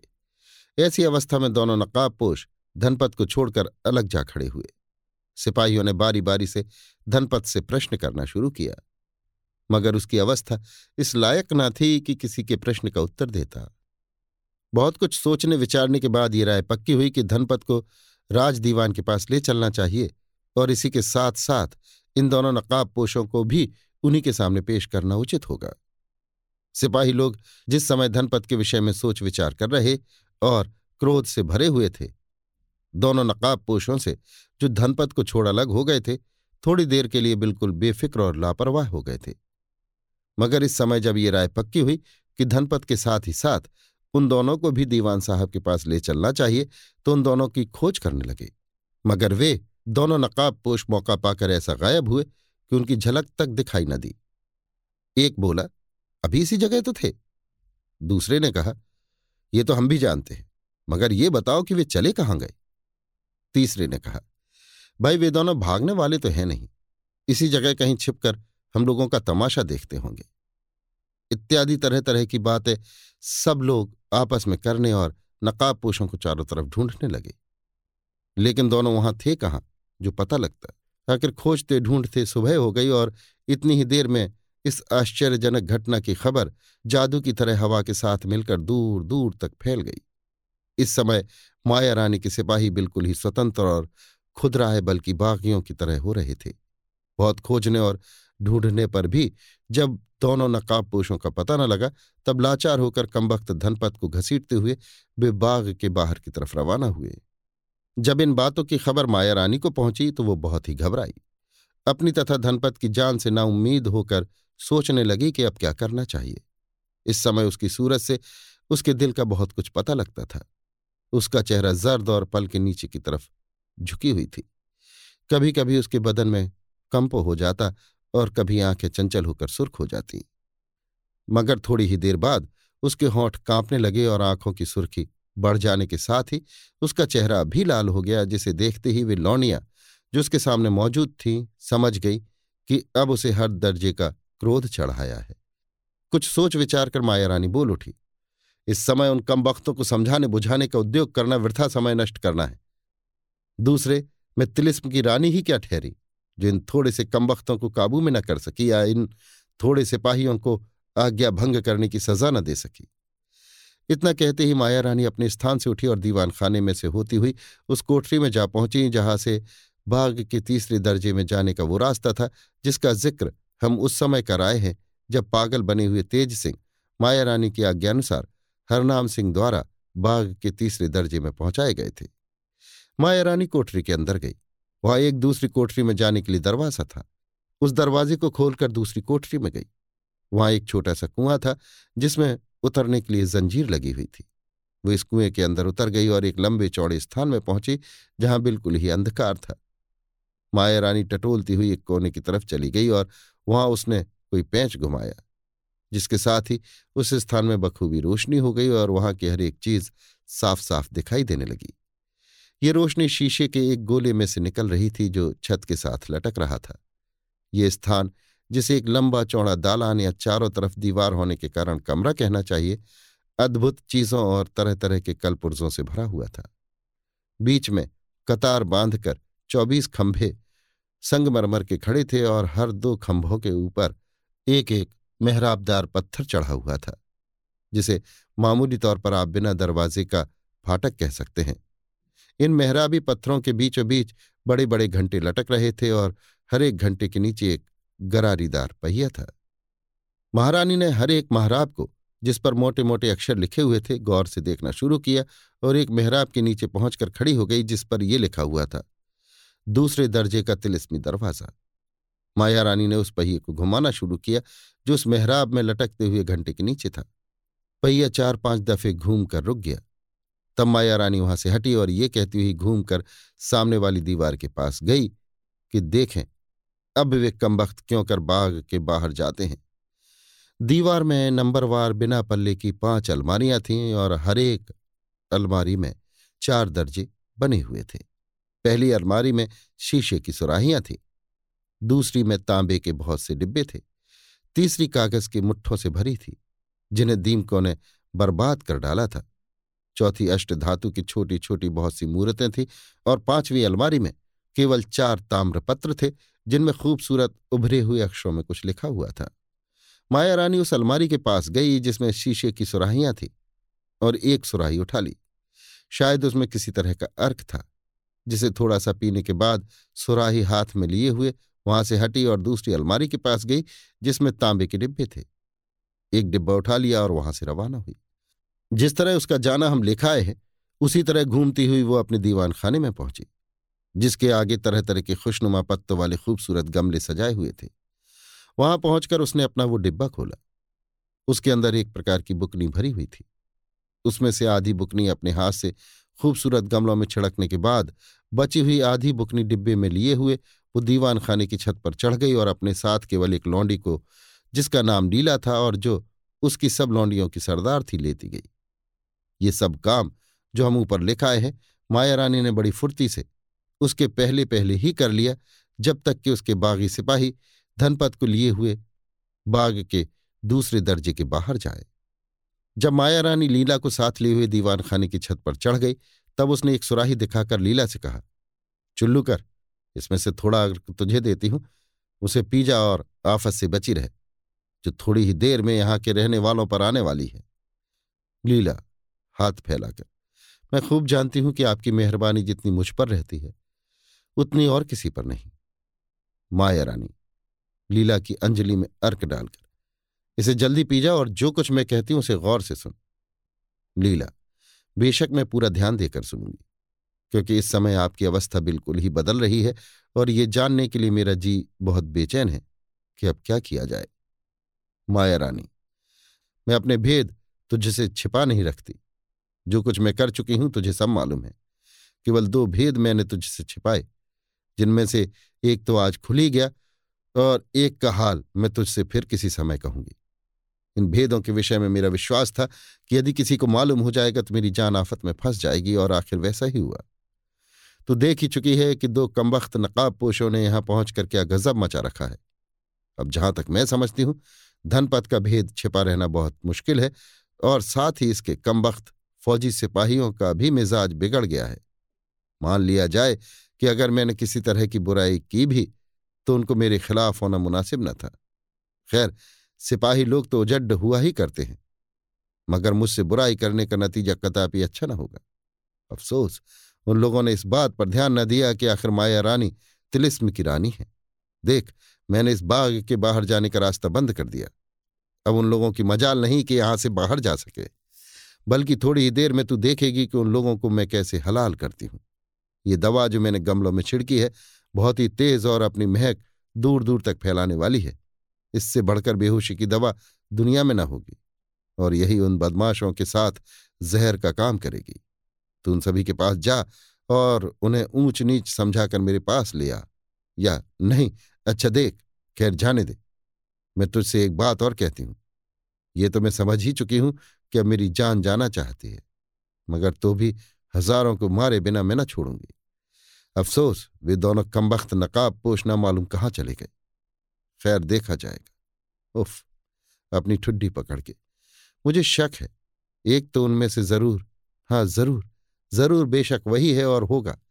दूसरा भी, मैं समझ गई, मगर उफ, उस चीज़ का जाना ही बुरा हुआ। अच्छा अब मैं दूसरे काम की फ़िक्र करती हूँ। अब तो जान पर खेलना ही पड़ा। एक दफे तो मुझे तुझे छोड़। हाँ तू, मेरा मतलब तो समझ गई ना? इस समय मेरी तबीयत। अच्छा तू जा, देख, मान जाए तो ठीक है। नहीं तो आज इस बाग को मैं उन्हीं के खून से तर करूँगी। इस समय माया रानी की बातें यद्यपि बिल्कुल बेढगी और बेतुकी थी, तथापि चालाक और धूर्त लीला उसका मतलब समझ गई और ये कहती हुई वहाँ से रवाना हुई, आप चिंता न कीजिए, मैं अभी जाकर उन सभी को ठीक करती हूँ। जरा आप अपना मिजाज ठिकाने कीजिए और तिलिस्मी कवच को भी झटपट।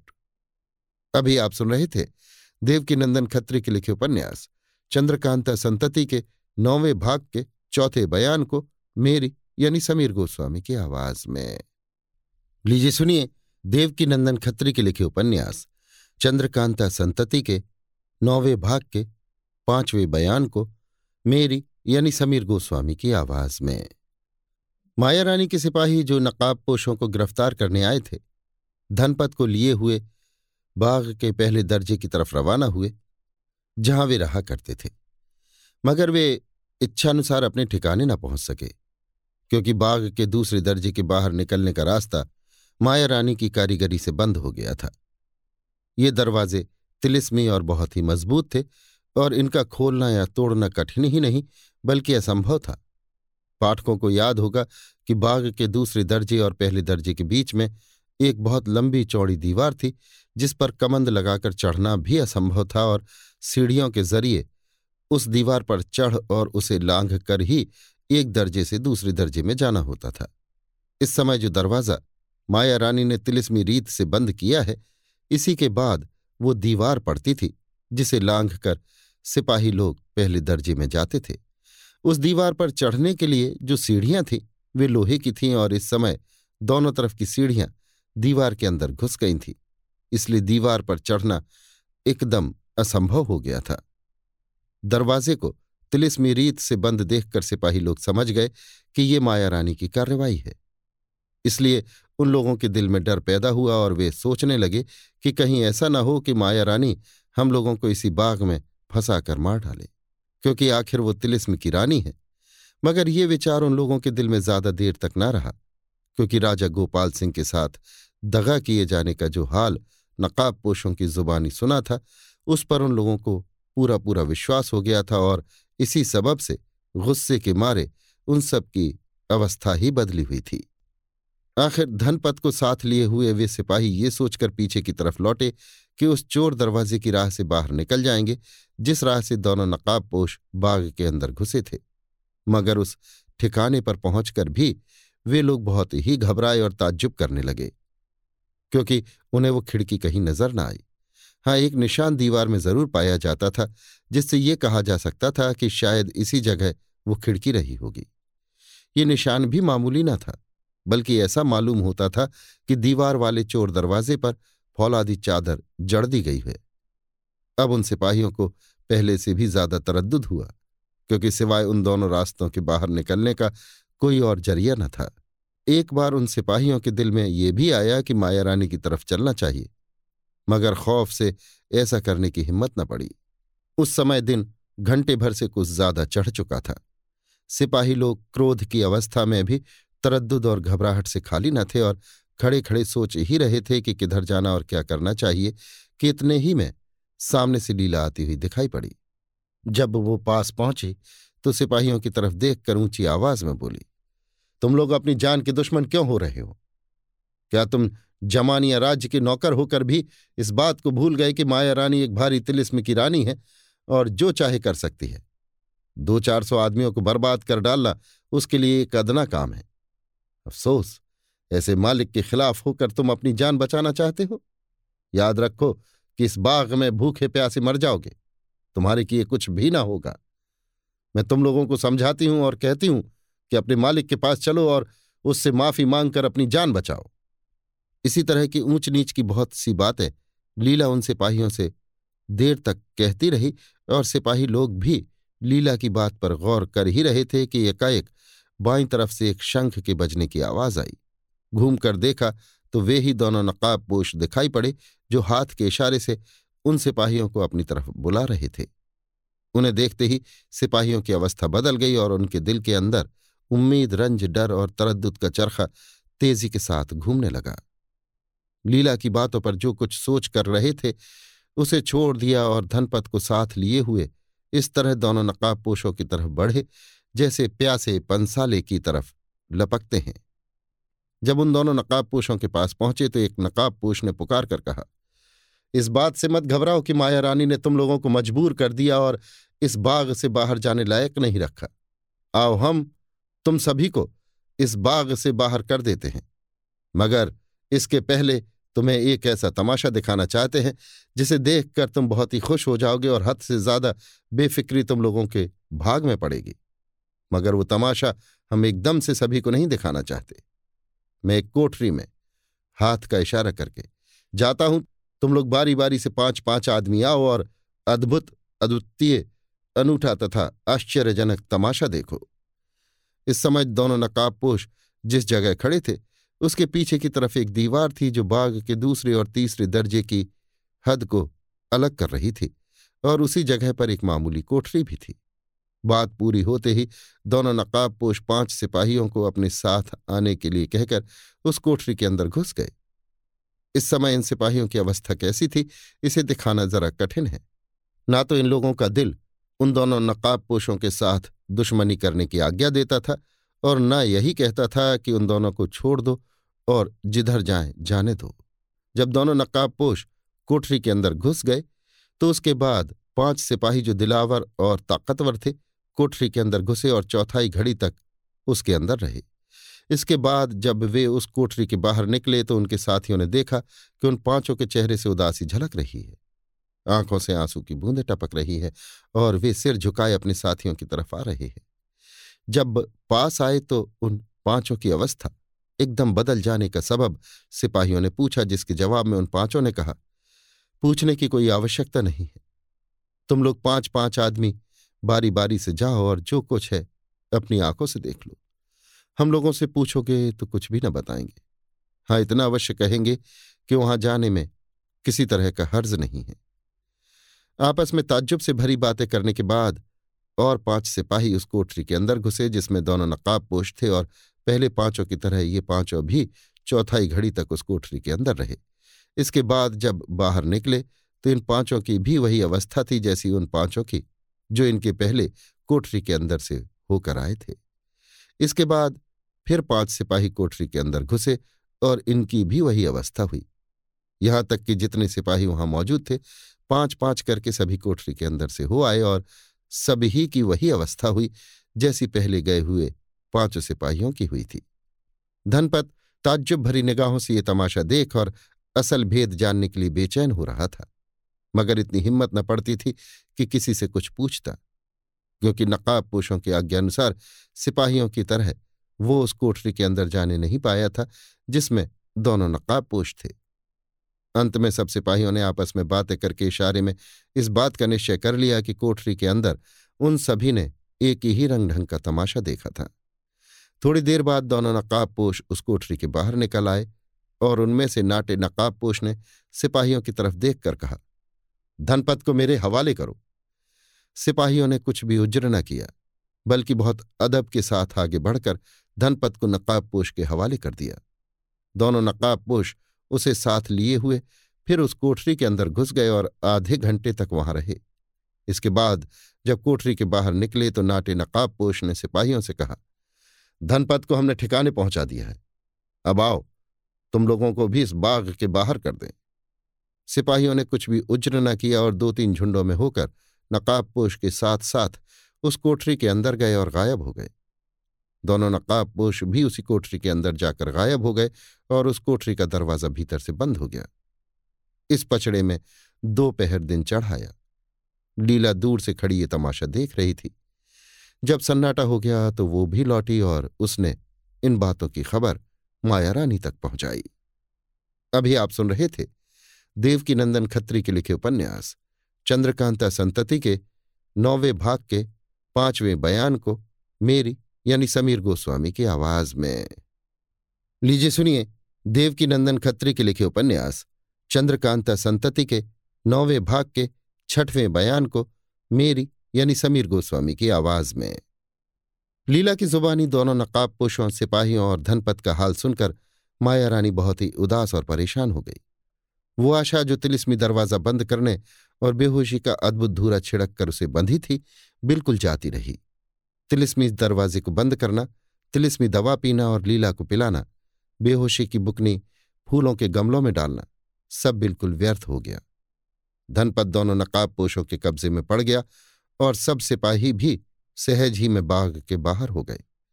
इस समय उन दोनों नकाब पोशों की कार्रवाइयों ने उसे इतना बदहवास कर दिया कि वो अपने बचाव की कोई अच्छी सूरत सोच नहीं सकती थी। आखिर वो हर तरह से दुखी होकर फिर उसी तहखाने के अंदर गई, जिसमें पहली दफ़ा जाकर बाग के दूसरे दर्जे का दरवाज़ा तिलिस्मी रीत से बंद किया था। हम ऊपर लिखाए हैं कि वहाँ दीवार में बिना दरवाजे की पाँच अलमारियाँ थीं और एक अलमारी में तांबे के बहुत से डिब्बे रखे थे। इस समय माया रानी ने उन्हीं डिब्बों को खोल खोल कर देखना शुरू किया। ये डिब्बे छोटे और बड़े हर प्रकार के थे। कई डिब्बे खोल खोल कर देखने के बाद माया रानी ने एक डिब्बा खोला, जिसका पेटा एक हाथ से कम न होगा। उस डिब्बे में एक हाथी दांत का तमंचा, बारह अंगुल का और छोटी छोटी बहुत सी गोलियाँ रखी हुई थीं। उन गोलियों का रंग लाल था और उनके अलावा एक ताम्रपत्र भी उस डिब्बे के अंदर था। माया रानी इस डिब्बे को लेकर वहाँ से रवाना हुई और तहखाने का दरवाज़ा बंद करती हुई अपने स्थान पर उस जगह पहुँची जहाँ उसकी लौंडियाँ उसकी राह देख रही थीं। उसने सब लौंडियों के सामने ही उस डिब्बे को खोला और ताम्रपत्र हाथ में लेकर पढ़ने लगी। जब पूरी तरह पढ़ चुकी तो लीला की तरफ़ देखकर बोली, तू देखती है कि मैं किस बला में फंस गई हूँ? लीला, जी हाँ, मैं बखूबी देख रही हूँ। दोनों नकाब पोशों की तरफ़ जब ध्यान देती हूँ तो कलेजा काँप जाता है। इसमें कोई संदेह नहीं कि अब कोई भारी उपद्रव उठने वाला है। क्योंकि नकाब पोशों की बदौलत इस बाग के सिपाही भी बागी हो गए हैं। माया रानी, बेशक ऐसा ही है। और ताज्जुब नहीं कि वे सिपाही लोग, जो इस समय मेरे पंजे से निकले हुए हैं, मेरे बाकी के फौजी सिपाहियों को भी भड़कावें। लीला, इसमें कुछ भी संदेह नहीं, बल्कि इन सिपाहियों की बदौलत आपकी रियाया भी बागी हो जाएगी और तब जान बचाना मुश्किल हो जाएगा। अफसोस, आपने व्यर्थ ही अपने दोनों भेद मुझसे छिपा रखे। नहीं तो मैं इस विषय में कुछ राय देती। माया रानी, ताज्जुब से। दोनों भेद कौन से? लीला, एक तो यही धनपत वाला। माया रानी हाँ ठीक है, और दूसरा कौन? लीला, माया रानी के कान की तरफ़ झुककर धीरे से। राजा गोपाल सिंह वाला, जिन्हें भूतनाथ की मदद से आपने मार डाला। लीला की बात सुनकर माया रानी चौंक पड़ी।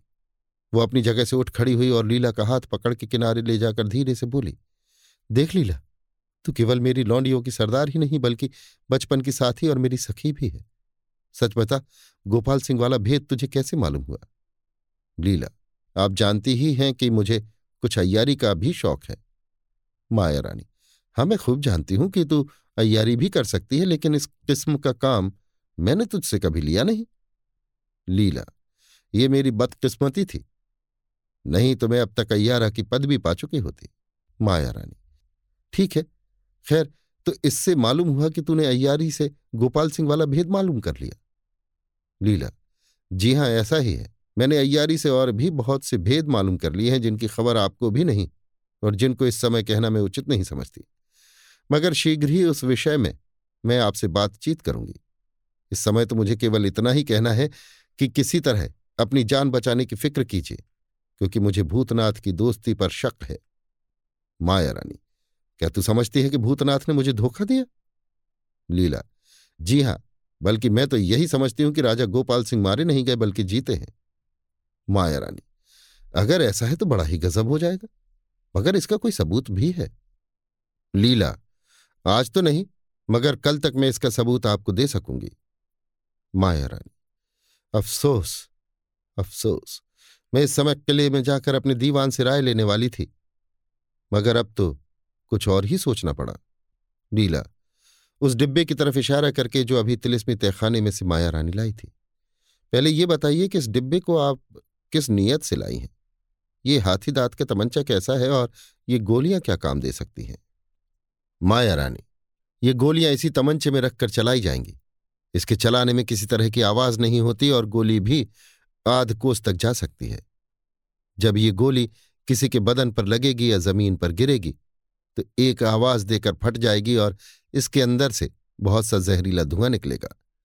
वो धुआँ जिसकी नाक में जाएगा, वो आदमी फ़ौरन ही बेहोश हो जाएगा। अगर हज़ार आदमियों की भीड़ आ रही हो तो उन सभी को बेहोश करने के लिए केवल दस पाँच गोलियाँ काफ़ी हैं। लीला, बेशक ये बहुत अच्छी चीज़ है और ऐसे समय में आपको बड़ा काम दे सकती है, मगर मैं समझती हूँ कि उस डिब्बे में पाँच सौ से ज़्यादा गोलियाँ ना होंगी। इसके बाद कदाचित वो ताम्रपत्र कुछ काम दे सके जो उस डिब्बे में है और जिसे आपने लोगों के सामने पढ़ा था। माया रानी, वाह, तुम बहुत समझदार हो। बेशक ऐसा ही है। इस ताम्रपत्र में उन गोलियों के बनाने की तरकीब लिखी है। इस तिलिस्म में ऐसी हज़ारों चीज़ें हैं। मगर लाचार हूँ कि तिलिस्म का पूरा हाल मुझे मालूम नहीं है। बल्कि चौथी दर्जे के विषय में तो मैं कुछ भी नहीं जानती। फिर भी जो कुछ मैं जानती हूँ या जहाँ तक तिलिस्म में मैं जा सकती हूँ, वहाँ ऐसी और भी कितनी ही चीज़ें हैं जो समय पर मेरे काम आ सकती हैं। लीला, अब यही समय है कि उन चीज़ों को लेकर आप यहाँ से चल दीजिए, क्योंकि इस बाग तथा आपके राज्य पर अब आफत आना ही चाहती है। मैंने सुना है कि राजा बीरेंद्र सिंह की बेशुमार फौज जमानिया की तरफ़ आ रही है, बल्कि यूँ कहना चाहिए कि आजकल में पहुँचना ही चाहती है। माया रानी हाँ ये खबर मैंने भी सुनी है। यदि गोपाल सिंह और धनपत का मामला न बिगड़ा होता तो मैं मुकाबला करने के लिए तैयार हो जाती। परंतु इस समय तो मुझे अपनी रियाया में से किसी का भी भरोसा नहीं। लीला, भरोसे के साथ ही साथ आप समझ रखिए कि आप अपने किसी नौकर पर हुकूमत की लाल आँख भी अब नहीं दिखा सकती। मगर इन बातों में वृथा देर हो रही है। इस विषय को बहुत जल्द तय कर लेना चाहिए कि अब क्या करना और कहाँ जाना मुनासिब होगा। माया रानी हाँ ठीक है, मगर इसके भी पहले मैं तुमसे ये पूछती हूँ कि तुम इस मुसीबत में मेरा साथ देने के लिए कब तक तैयार रहोगी? लीला, जब तक मेरी ज़िंदगी है या जब तक आप मुझ पर भरोसा करेंगी? माया रानी, ये जवाब तो साफ़ नहीं है, बल्कि टेढ़ा है। लीला, इस पर आप अच्छी तरह गौर कीजिएगा, मगर यहाँ से निकल चलने के बाद। माया रानी अच्छा ये तो बताओ कि मेरी और लौंडियों का क्या हाल है?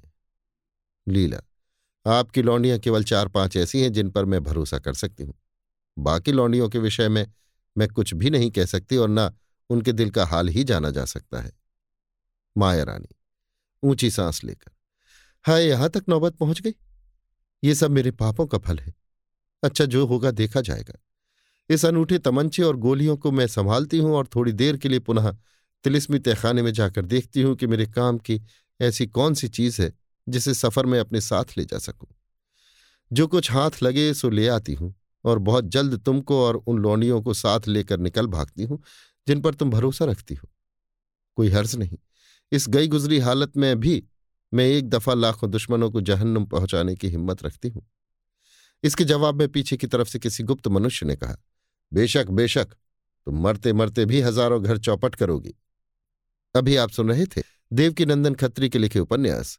चंद्रकांता संतति के, नौवें भाग के, छठवें बयान को, मेरी यानी समीर गोस्वामी की आवाज़ में।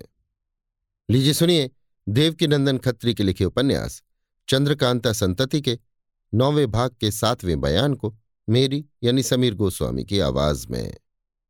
अयारी भाषा की चिट्ठी को पढ़ने और कमलिनी के ढांढस दिलाने पर कुंवर इंद्रजीत सिंह की दिलजमई तो हो गई, परंतु टेप का परिचय पाने के लिए वे बेचैन हो रहे थे। अस्तु, उससे मिलने की आशा में दरवाजे की तरफ़ ध्यान लगाकर थोड़ी देर तक खड़े हो गए। यकायक, उस मकान का दरवाज़ा खुला और धनपत की कलाई पकड़े, टेप महाशय अपने चेहरे पर नकाब डाले हुए आते दिखाई दिए। दरवाजे के बाहर निकलती ही टेप ने अपने चेहरे पर से नकाब हटा दी। सूरत देखते ही कुंवर इंद्रजीत सिंह हंस पड़े और लपक के उनकी कलाई पकड़कर बोले हा ये किसे आशा थी कि यहाँ पर राजा गोपाल सिंह से मुलाकात होगी? कमलनी की तरफ़ देखकर। तो क्या इन्हीं ने अपना नाम टेप रखा है? कमलनी। जी हाँ। इंद्रजीत सिंह। गोपाल सिंह से। क्या आनंद सिंह इसी मकान के अंदर है? गोपाल सिंह। जी हाँ आप मकान के अंदर चलिए और उनसे मिलिए। इंद्रजीत सिंह। एक औरत के रोने की आवाज़ हम लोगों ने सुनी थी। शायद वो भी इसी मकान के अंदर हो। गोपाल सिंह। जी नहीं, वो कमबख्त औरत धनपत की तरफ़ इशारा कर। यही है।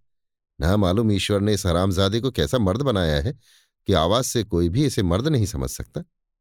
कमलनी, इसे आपने कब पकड़ा? गोपाल सिंह, ये कल से मेरे कब्जे में और मैं कल ही इसे इस मकान में कैद कर गया था, बल्कि आज छुड़ाने के लिए आया हूँ।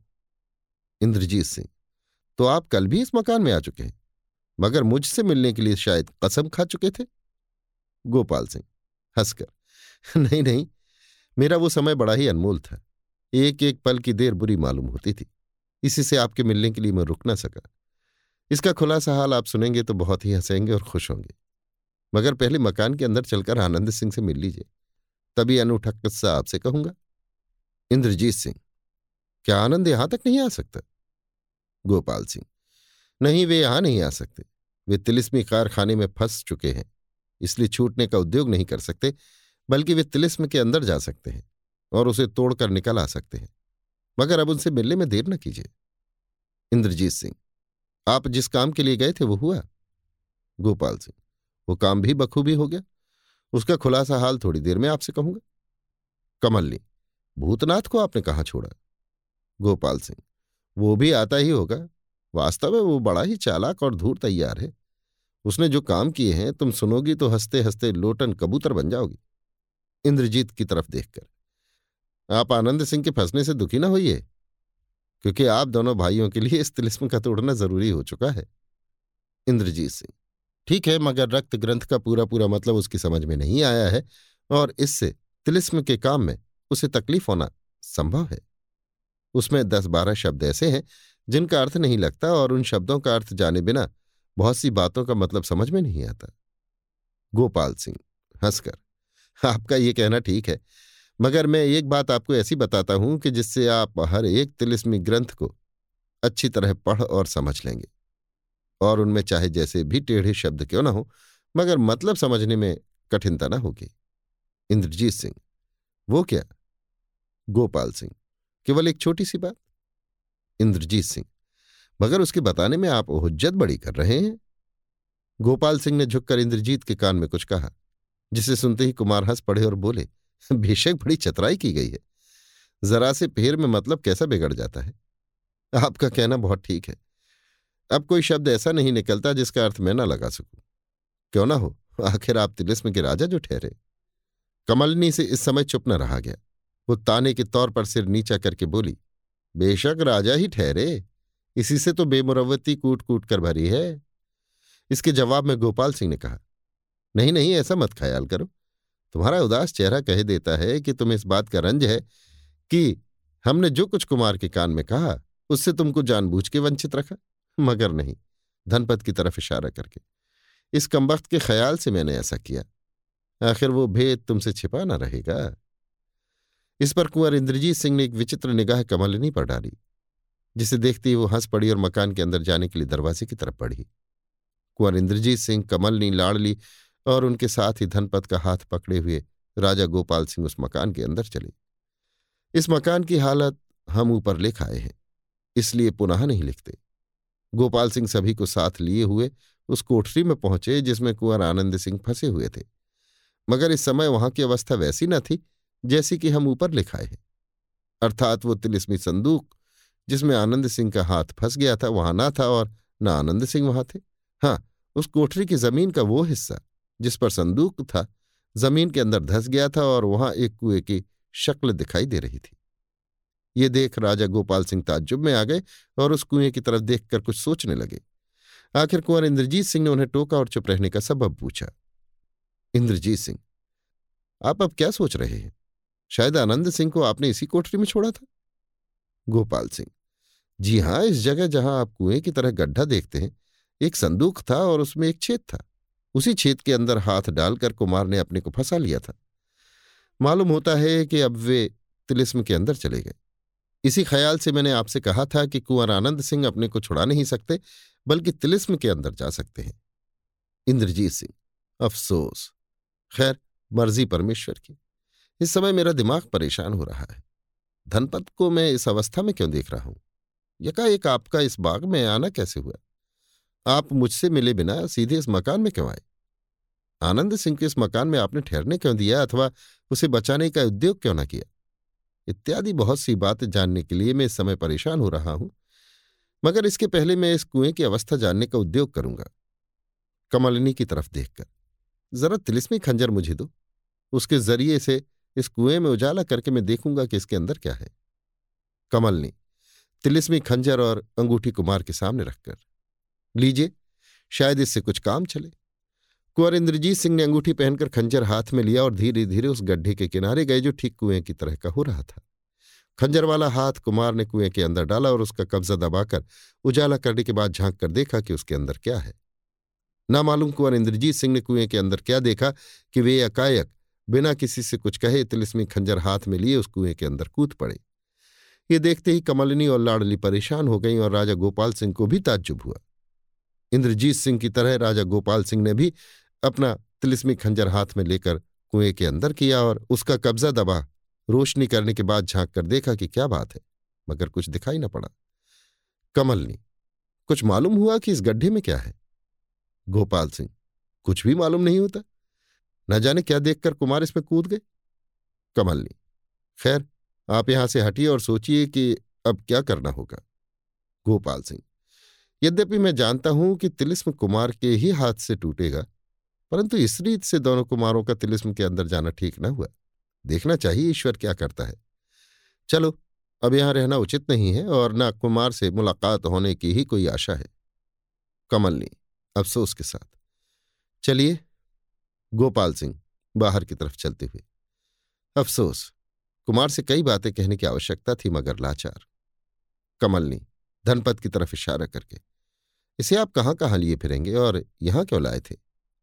गोपाल सिंह, इसे मैं कल गिरफ़्तार करके इसी मकान के अंदर छोड़ गया था। मुझे आशा थी कि यह स्वयं इस मकान से बाहर न निकल सकेगा। मगर आज इस मकान में आकर देखा तो बड़ा ही आश्चर्य हुआ। इस मकान के तीन दरवाजे ये खोल चुका था और चौथा दरवाज़ा खोलना ही चाहता था। ना मालूम इस मकान का भेद इसे क्यों कर मालूम हुआ? कमलनी, इसे आपने किस रीत से गिरफ़्तार किया? गोपाल सिंह पहले इस कमबख्त का इंतज़ाम कर लूँ तो इसका अनूठा किस्सा कहूँ। कमलनी और लाडली के साथ धनपत को पकड़े हुए राजा गोपाल सिंह उस मकान के बाहर आए और देव मंदिर की तरफ़ रवाना होकर उसके पश्चिम की तरफ़ वाले मकान के पास पहुँचे। हम ऊपर लिखाए हैं कि देव मंदिर के पश्चिम की तरफ़ वाले मकान के पास दरवाजे पर हड्डियों का एक ढेर था और उसके बीचों बीच में लोहे की एक जंजीर गड़ी हुई थी, जिसका दूसरा सिरा उसके पास वाले कुएँ के अंदर गया हुआ था।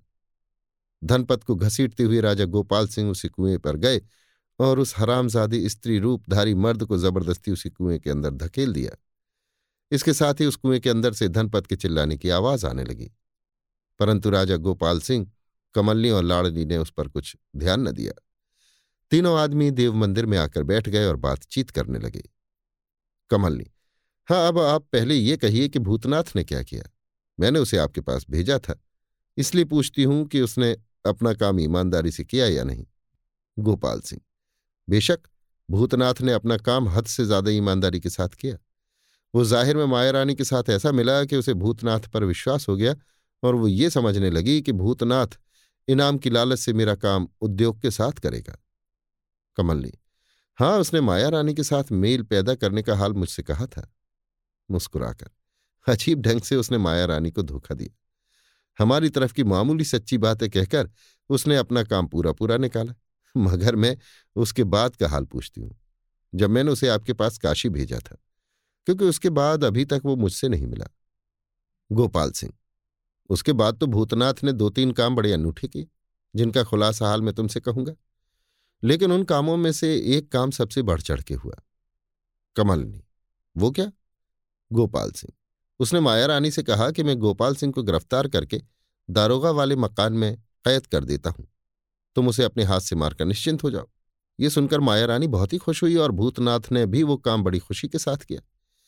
बल्कि इसके इनाम में अजायब घर की ताली माया रानी से ले ली। कमलिनी, क्या अजायब घर की ताली भूतनाथ ने ले ली?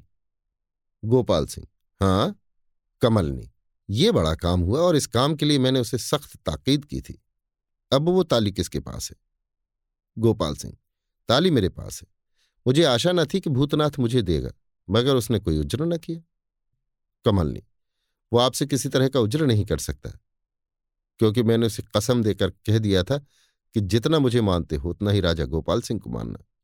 असल बात तो यह है कि भूतनाथ बड़े काम का आदमी है। इसमें कोई संदेह नहीं कि वो राजा बीरेंद्र सिंह का गुनाहगार है और उसने सजा पाने लायक काम किया है।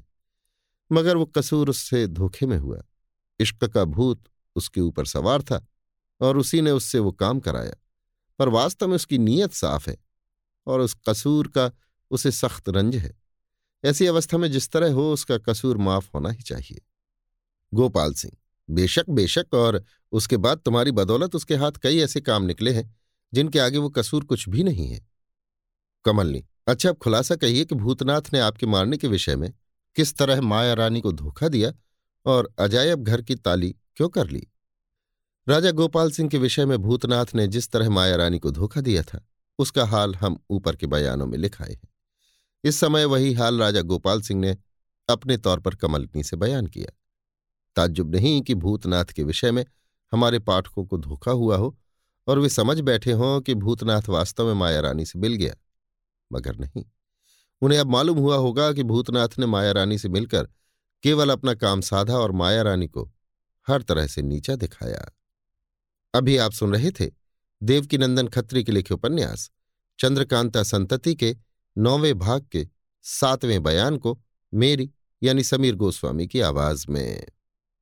लीजिए सुनिए देवकीनंदन खत्री के लिखे उपन्यास, चंद्रकांता संतति के नौवें भाग के आठवें बयान को मेरी यानी समीर गोस्वामी की आवाज़ में।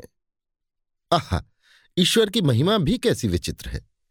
बुरे कामों का बुरा फल अवश्य ही भोगना पड़ता है। जो माया रानी अपने सामने किसी को कुछ समझती ही न थी, वही आज किसी के सामने जाने या किसी को मुँह दिखाने का साहस नहीं कर सकती।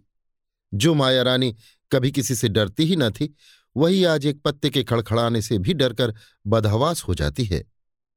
जो माया रानी दिन रात हँसी खुशी में बिताया करती थी, वो आज रो रो कर अपनी आँखें सुजा रही है। संध्या के समय भयानक जंगल में उदास और दुखी माया रानी केवल पाँच लौंडियों के साथ सिर झुकाए अपने किए हुए बुरे कर्मों की याद कर करके पछता रही है। रात की अवाई के कारण जैसे जैसे अंधेरा होता जाता है तैसे तैसे उसकी घबराहटें भी बढ़ती जाती है। इस समय माया रानी और उसकी लौंडियाँ मर्दाने भेष में हैं। लौंडियों के पास नीमचा तथा तीर कमान मौजूद हैं, मगर माया रानी केवल तिलिस्मी तमंचा कमर में छिपाए हुए है। वो घबड़ा घबड़ा कर बार बार पूरब की तरफ़ देख रही है, जिससे मालूम होता है कि इस समय उधर से कोई उसके पास आने वाला है। थोड़ी ही देर बाद अच्छी तरह अंधेरा हो गया और इसी बीच में पूरब की तरफ़ से किसी के आने की आहट मालूम हुई। ये लीला थी जो मर्दाने भेष में पीतल की जालदार लालटेन लिए हुए कहीं दूर से चली आ रही थी। जब वो पास आई, माया रानी ने घबराहट के साथ पूछा, कहो, क्या हाल है? लीला, हाल बहुत ही खराब है। अब तुम्हें जमानिया की गद्दी कदापि नहीं मिल सकती। माया रानी, ये तो मैं पहले ही से समझे बैठी हूँ। तू दीवान साहब के पास गई थी? लीला, हाँ, गई थी। उस समय उन सिपाहियों में से कई सिपाही वहाँ मौजूद थे, जो आपके तिलिस्मी बाग में रहते हैं और जिन्होंने दोनों नकाब पोशों का साथ दिया था। उस समय वे सिपाही दीवान साहब से दोनों नकाब पोशों का हाल बयान कर रहे थे, मगर मुझे देखते ही चुप हो गए। माया रानी, तब क्या हुआ?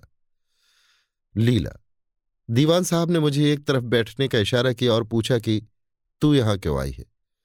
इसके जवाब में मैंने कहा कि माया रानी हम लोगों को छोड़कर नामालूम कहाँ चली गई।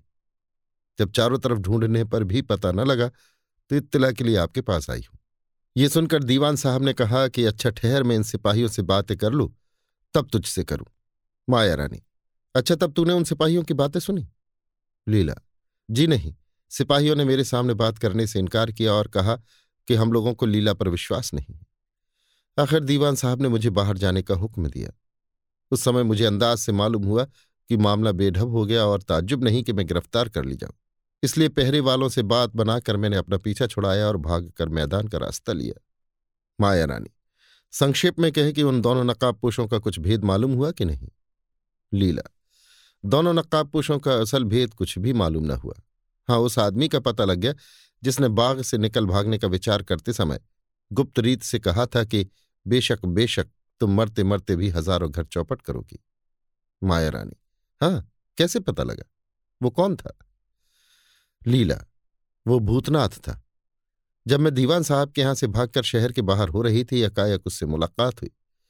उसने स्वयं मुझसे कहा कि फला बात कहने वाला मैं हूँ। तू माया रानी से कह दीजिए कि अब तेरे दिन खोटे आए हैं। अपने किए का फल भोगने के लिए तैयार हो रहे हाँ। यदि मुझे कुछ देने की सामर्थ हो तो मैं उसका साथ दे सकता हूँ। माया रानी, ऊँची सांस लेकर, हाय अच्छा और क्या क्या मालूम हुआ? लीला और क्या कहूँ? राजा बीरेंद्र सिंह की बीस हज़ार फौज आ गई है, जिसकी सरदारी नाहर सिंह कर रहा है। दीवान साहब ने एक सरदार को पत्र देकर नाहर सिंह के पास भेजा था। मालूम नहीं उस पत्र में क्या लिखा था।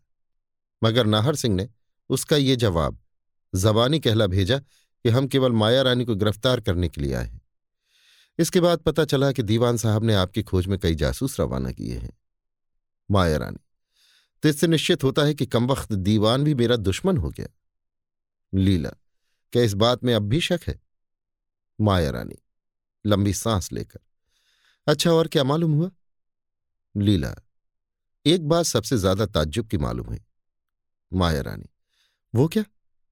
लीला, रात के समय भेष बदलकर मैं राजा बीरेंद्र सिंह के लश्कर में गई थी। घूमते फिरते ऐसी जगह पहुँची जहाँ से नाहर सिंह का खेमा सामने दिखाई दे रहा था। और उस खेमे के दरवाजे पर मशाल हाथ में लिए हुए पहरा देने वाले सिपाहियों की चाल साफ़ साफ़ दिखाई दे रही थी। मैंने देखा कि खेमे के अंदर से दो नकाब पोश निकले और जहाँ मैं खड़ी थी, उसी तरफ़ आने लगे। मैं किनारे हट गई। जब वे मेरे पास से होकर निकले तो उनकी चाल और उनके कद से मुझे निश्चय हो गया कि वे दोनों नकाब पोश वही हैं जो हमारे बाग में आए थे और जिन्होंने धनपत को पकड़ा था। माया रानी हाँ। लीला, जी हाँ माया रानी। अफसोस, इसका पता कुछ भी न लगा कि वे दोनों आखिर हैं कौन। मगर इसमें कोई संदेह नहीं कि वे खास बाग के तिलिस्मी भेदों को जानते हैं और इस समय तेरी जबानी सुनने से ये जाना जाता है कि वे दोनों राजा बीरेंद्र सिंह के पक्षपाती भी हैं। लीला, इसका निश्चय नहीं हो सकता कि वे दोनों नकाबपोश राजा बीरेंद्र सिंह के पक्षपाती हैं। शायद वे नाहर सिंह से मदद लेने गए हों। माया रानी, ठीक है, ये भी हो सकता है। लेकिन बात तो ये है कि मैं सिवाय गोपाल सिंह के और किसी से नहीं डरती। ना मुझे रियाया के बिगड़ने का कोई डर है, न सिपाहियों या फौज के बागी होने का खौफ, न दीवान मुत्सद्दियों के बिगड़ने का अंदेशा और न कमलनी और लाडली की बेवफाई का रंज। क्योंकि मैं इन सभी को अपनी करामा से नीचा दिखा सकती हूँ। हाँ, यदि गोपाल सिंह के बारे में कम वक्त भूतनाथ ने मुझे धोखा दिया है, जैसा कि तू कह चुकी है तो बेशक खौफ की बात है। अगर वो जीता है तो मुझे बुरी तरह हलाल करेगा। वो इस बात से कदापि नहीं डरेगा कि मेरा भेद खुलने से उसकी बदनामी होगी, क्योंकि मैंने उसके साथ बहुत बुरा सलूक किया है। जिस समय कम वक्त कमलिनी और बीरेंद्र सिंह के अयारों ने गोपाल सिंह को कैद से छुड़ाया था, यदि गोपाल सिंह चाहता तो उसी समय मुझे जहन्नुम भेज सकता था। मगर उसका ऐसा न करना मेरा कलेजा और भी दहला रहा है। शायद मौत से भी बढ़कर कोई सजा उसने मेरे लिए सोच ली है। हाय अफसोस, मैंने तिलिस्मी भेद जानने के लिए उसे क्यों इतने दिनों तक कैद में रख छोड़ा? उसी समय उसे मार डाला होता तो ये बुरा दिन क्यों देखना पड़ता? अब तो मौत से भी कोई भारी सजा मुझे मिलने वाली है। रोती है। लीला, अब रोने का समय नहीं है। किसी तरह जान बचाने की फ़िक्र करनी चाहिए।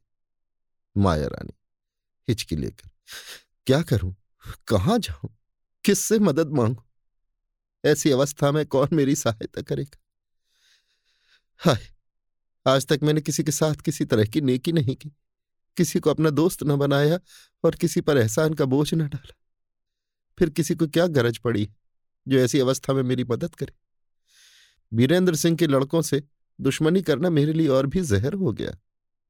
लीला, खैर जो हो गया सो हो गया। अब इस समय इन सब बातों का सोच विचार करना और भी बुरा है। मैं इस मुसीबत में हर तरह तुम्हारा साथ देने के लिए तैयार हूँ और अब भी तुम्हारे पास ऐसी ऐसी चीज़ें हैं कि उनसे कठिन से कठिन काम निकल सकता है। रुपए पैसे की तरफ़ से भी कुछ तकलीफ़ नहीं हो सकती, क्योंकि शेरों जवाहिरात पास में मौजूद है। फिर इतनी चिंता क्यों कर रही हो? माया रानी, चिंता क्यों न की जाए? एक मनोरमा का मकान छिपकर रहने योग्य था, सोहावी बीरेंद्र सिंह के अय्यारों के चरण जा पहुँचे। तू ही कह चुकी है कि किशोरी और कामनी को अय्यार लोग छुड़ा कर ले गए। नागर को भी उन लोगों ने फंसा लिया होगा। अब सबसे पहला काम तो यह है कि छिपकर रहने के लिए कोई जगह खोजी जाए। इसके बाद जो कुछ करना होगा किया जाएगा। हाय, अगर गोपाल सिंह की मौत हो गई होती तो ना मुझे रियाया के बागी होने का डर था और ना राजा बीरेंद्र सिंह की दुश्मनी का। लीला, छिपकर रहने के लिए मैं जगह का बंदोबस्त कर चुकी हूँ। यहाँ से थोड़ी ही दूर पर। लीला इससे ज़्यादा कुछ कहने ना पाई थी कि पीछे की तरफ़ से कई आदमियों के दौड़ते हुए आने की आहट मालूम हुई। बात की बात में वे लोग, जो वास्तव में चोर थे, चोरी का माल लिए हुए उस जगह आ पहुँचे, जहाँ माया रानी और उसकी लौंडियाँ बैठी बातें कर रही थीं। ये चोर गिनती में पाँच थे और उनके पीछे पीछे कई सवार भी उनकी गिरफ्तारी के लिए चले आ रहे थे, जिनके घोड़ों की टापों की आवाज़ बखूबी आ रही थी। जब वे चोर माया रानी के पास पहुँचे तो ये सोचकर कि पीछा करने वाले सवारों के हाथ से बचना मुश्किल है वे चोरी का माल उसी जगह पटक कर आगे की तरफ़ भाग गए और इसके थोड़े ही देर बाद वे कई सवार भी उसी जगह पर जहाँ माया रानी थी आ पहुँचे। उन्होंने देखा कि कई आदमी बैठे हुए हैं। माया रानी और उसकी लौनिया मर्दाने वेश में थीं। बीच में एक लालटेन जल रही है और चोरी का माल भी उसी जगह पड़ा हुआ है। उन्हें निश्चय हो गया कि ये चोर हैं। अतः उन्होंने माया रानी तथा उसकी लौंडियों को चारों तरफ़ से घेर लिया। अभी आप सुन रहे थे देवकीनंदन खत्री के लिखे उपन्यास, चंद्रकांता संतति के, नौवें भाग के, आठवें बयान को, मेरी यानी समीर गोस्वामी की आवाज़ में। लीजिए सुनिए देवकीनंदन खत्री के लिखे उपन्यास, चंद्रकांता संतति के, नौवें भाग के, नौवें बयान को, मेरी यानी समीर गोस्वामी की आवाज़ में। आधी रात का समय है, चांदनी खिली हुई है। मौसम में पूरा पूरा फ़र्क पड़ गया है। रात की ठंडी ठंडी हवा प्यारी मालूम होती है। ऐसे में उस सड़क पर, जो काशी से जमानिया की तरफ़ गई है, दो मुसाफिर धीरे धीरे काशी की तरफ़ जा रहे हैं। ये दोनों मुसाफिर साधारण नहीं है, बल्कि अमीर बहादुर और दिलावर मालूम पड़ते हैं। दोनों की पोशाक बेशकीमत और सिपाहियाना ठाठ की है, तथा दोनों ही की चाल में दिलेरी और लापरवाही मालूम होती है। खंजर, कटार, तलवार, तीर, कमान और कमंद से दोनों ही सजे हुए हैं और इस समय मस्तानी चाल से धीरे धीरे टहलते हुए जा रहे हैं। इनके पीछे पीछे दो आदमी दो घोड़ों की बागडोर थामे हुए जा रहे हैं। मगर ये दोनों साइस नहीं हैं, बल्कि सिपाही और सवार मालूम होते हैं। दोनों मुसाफिर जाते जाते ऐसी जगह पहुँचे जहाँ सड़क से कुछ हटकर पाँच सात पेड़ों का एक झुंड था। दोनों वहाँ खड़े हो गए और उनमें से एक ने ज़ोर से सीटी बजाई, जिसकी आवाज़ सुनते ही पेड़ों की आड़ में से दस आदमी निकल आए और दूसरी सीटी की आवाज़ के साथ ही वे उन दोनों आदमियों के पास पहुँच हाथ जोड़कर खड़े हो गए। उन सभी की पोशाक उस समय के डाकुओं की सी थी। जांघिया पहने हुए बदन में केवल एक मोटे कपड़े की नीमास्तीन, ढाल तलवार लगाए और हाथों में एक एक गणासा लिए हुए थे और सभी की बगल में एक एक छोटा बटुआ भी लटक रहा था। इन दसों के आ जाने पर उन दो बहादुरों में से एक ने उनकी तरफ़ देखा और पूछा, उसका कुछ पता लगा? एक डाकू, हाथ जोड़कर, जी हाँ, बल्कि वो काम भी बखूबी कराए हैं, जो हम लोगों के सुपुर्द किया गया था और जिसका होना कठिन था। जवान, उसके साथ और कौन कौन है? डाकू, लाली के अतिरिक्त केवल पाँच लौंडियाँ और थीं। जवान, उसे तुमने किस इलाके में पाया और क्या किया? सो खुलासा कहो। डाकू उसने जमानिया की सरहद को छोड़ दिया और काशी रहने का विचार करके उसी तरफ़ का रास्ता लिया। जब काशी की सरहद में पहुँची तो गंगापुर नामक एक स्थान के पास वाले जंगल में एक दिन तक उसे अटकना पड़ा, क्योंकि वो लीला को हालचाल लेने और कई भेदों का पता लगाने के लिए पीछे छोड़ आई थी। हम लोगों को उसी समय अपना काम करने का मौका मिला। मैं कई आदमियों को साथ लेकर काशीराज की तहसील में, जो गंगापुर में है, घुस गया और कुछ असबाब चुराकर इस तरह भागा कि पहरे वालों को पता लग गया और कई सवारों ने हम लोगों का पीछा किया। आखिर हम लोग उन सवारों को धोखा देकर घुमाते हुए उसी जंगल में ले गए जिसमें माया रानी थी। जब हम लोग माया रानी के पास पहुँचे तो चोरी का माल उसी के पास पटक कर भाग गए और सवारों ने वहाँ पहुँच और चोरी का माल माया रानी के पास देखकर उन्हीं लोगों को चोर या चोरों का साथी समझा और उन्हें चारों तरफ़ से घेर लिया। जवान बहुत अच्छा हुआ। शाबाश। तुम लोगों ने अपना काम खूबी के साथ पूरा किया। अच्छा इसके बाद क्या हुआ? डाकू। इसके बाद की हम लोगों को कुछ भी खबर नहीं है, क्योंकि आज्ञा अनुसार आपके पास हाजिर होने का समय बहुत कम बच गया था, इसलिए फिर उन लोगों का पीछा न किया। जवान। कोई हर्ज नहीं। हमें इतने ही से मतलब था। अच्छा अब तुम जाओ। जमानिया के पास गंगा के किनारे जो झाड़ी है उसी में परसों रात को किसी समय हम तुम लोगों से मिलेंगे। कदाचित कोई काम पड़े। अपने साथी की तरफ़ देखकर, कहिए देवी सिंह जी, अब इन दोनों सवारों के लिए क्या आज्ञा होती है, जो हम लोगों के साथ आए हैं? देवी सिंह, अगर ये लोग जासूसी का काम अंजाम दे सकें तो इन्हें काशी भेजना चाहिए। जवान, ठीक है, और इसके बाद जहाँ तक जल्द हो सके, कमलनी जी से मिलना चाहिए। ताज्जुब नहीं वे कहती हों कि भूतनाथ बड़ा ही बेफिक्रा है। पाठक तो समझ ही गए होंगे कि ये दोनों बहादुर देवी सिंह और भूतनाथ हैं। डाकुओं और दोनों सवारों को विदा करने के बाद दोनों अय्यार लौटे और तेज़ी के साथ जमानिया की तरफ़ रवाना हुए। इस जगह से जमानिया केवल चार की दूरी पर था, इसलिए ये दोनों अय्यार सवेरा होने के पहले ही उस टीले पर जा पहुँचे, जो दारोगा वाले बंगले के पीछे की तरफ़ था और जहाँ से दोनों अय्यारों और कुमारों को साथ लिए हुए कमलनी माया रानी के तिलिस्मी बाग वाले देव मंदिर में गई थी। हम पहले लिखाए हैं कि इस टीले पर एक कोठरी थी, जिसमें पत्थर के चबूतरे पर पत्थर ही का एक शेर बैठा हुआ था। वो चबूतरा और शेर देखने में तो पत्थर का मालूम होता था, मगर वास्तव में किसी मसाले का बना हुआ था। दोनों अय्यार उस शेर के पास जाकर खड़े हो गए और बातचीत करने लगे। भूतनाथ और देवी सिंह को इस समय इस बात का गुमान भी न था कि उनके पीछे पीछे दो औरतें कुछ दूर से आ रही हैं और इस समय भी कोठरी के बाहर छिपकर खड़ी उन दोनों की बातें सुनने के लिए तैयार हैं। इन दोनों औरतों में से एक तो माया रानी, दूसरी नागर है। पाठकों को शायद ताज्जुब हो कि माया रानी को तो चोरी के इल्ज़ाम में काशीराज के सवारों ने गिरफ़्तार कर लिया था। फिर वो यहाँ क्यों कराई? इसलिए थोड़ा हाल माया रानी का इस जगह लिख देना उचित जान पड़ता है। जब उन सवारों ने चारों तरफ़ से माया रानी को घेर लिया, तब एक दफे तो वो बहुत ही परेशान हुई। मगर तुरंत ही संभल बैठी और फुर्ती के साथ उसने अपने तिलिस्मी तमंचे से काम लिया। उसने तमंचे में तिलिस्मी गोली भरकर उसी जगह ज़मीन पर मारी जहाँ आप बैठी हुई थी। एक आवाज़ हुई और गोली में से बहुत सा धुआँ निकलकर धीरे धीरे फैलने लगा।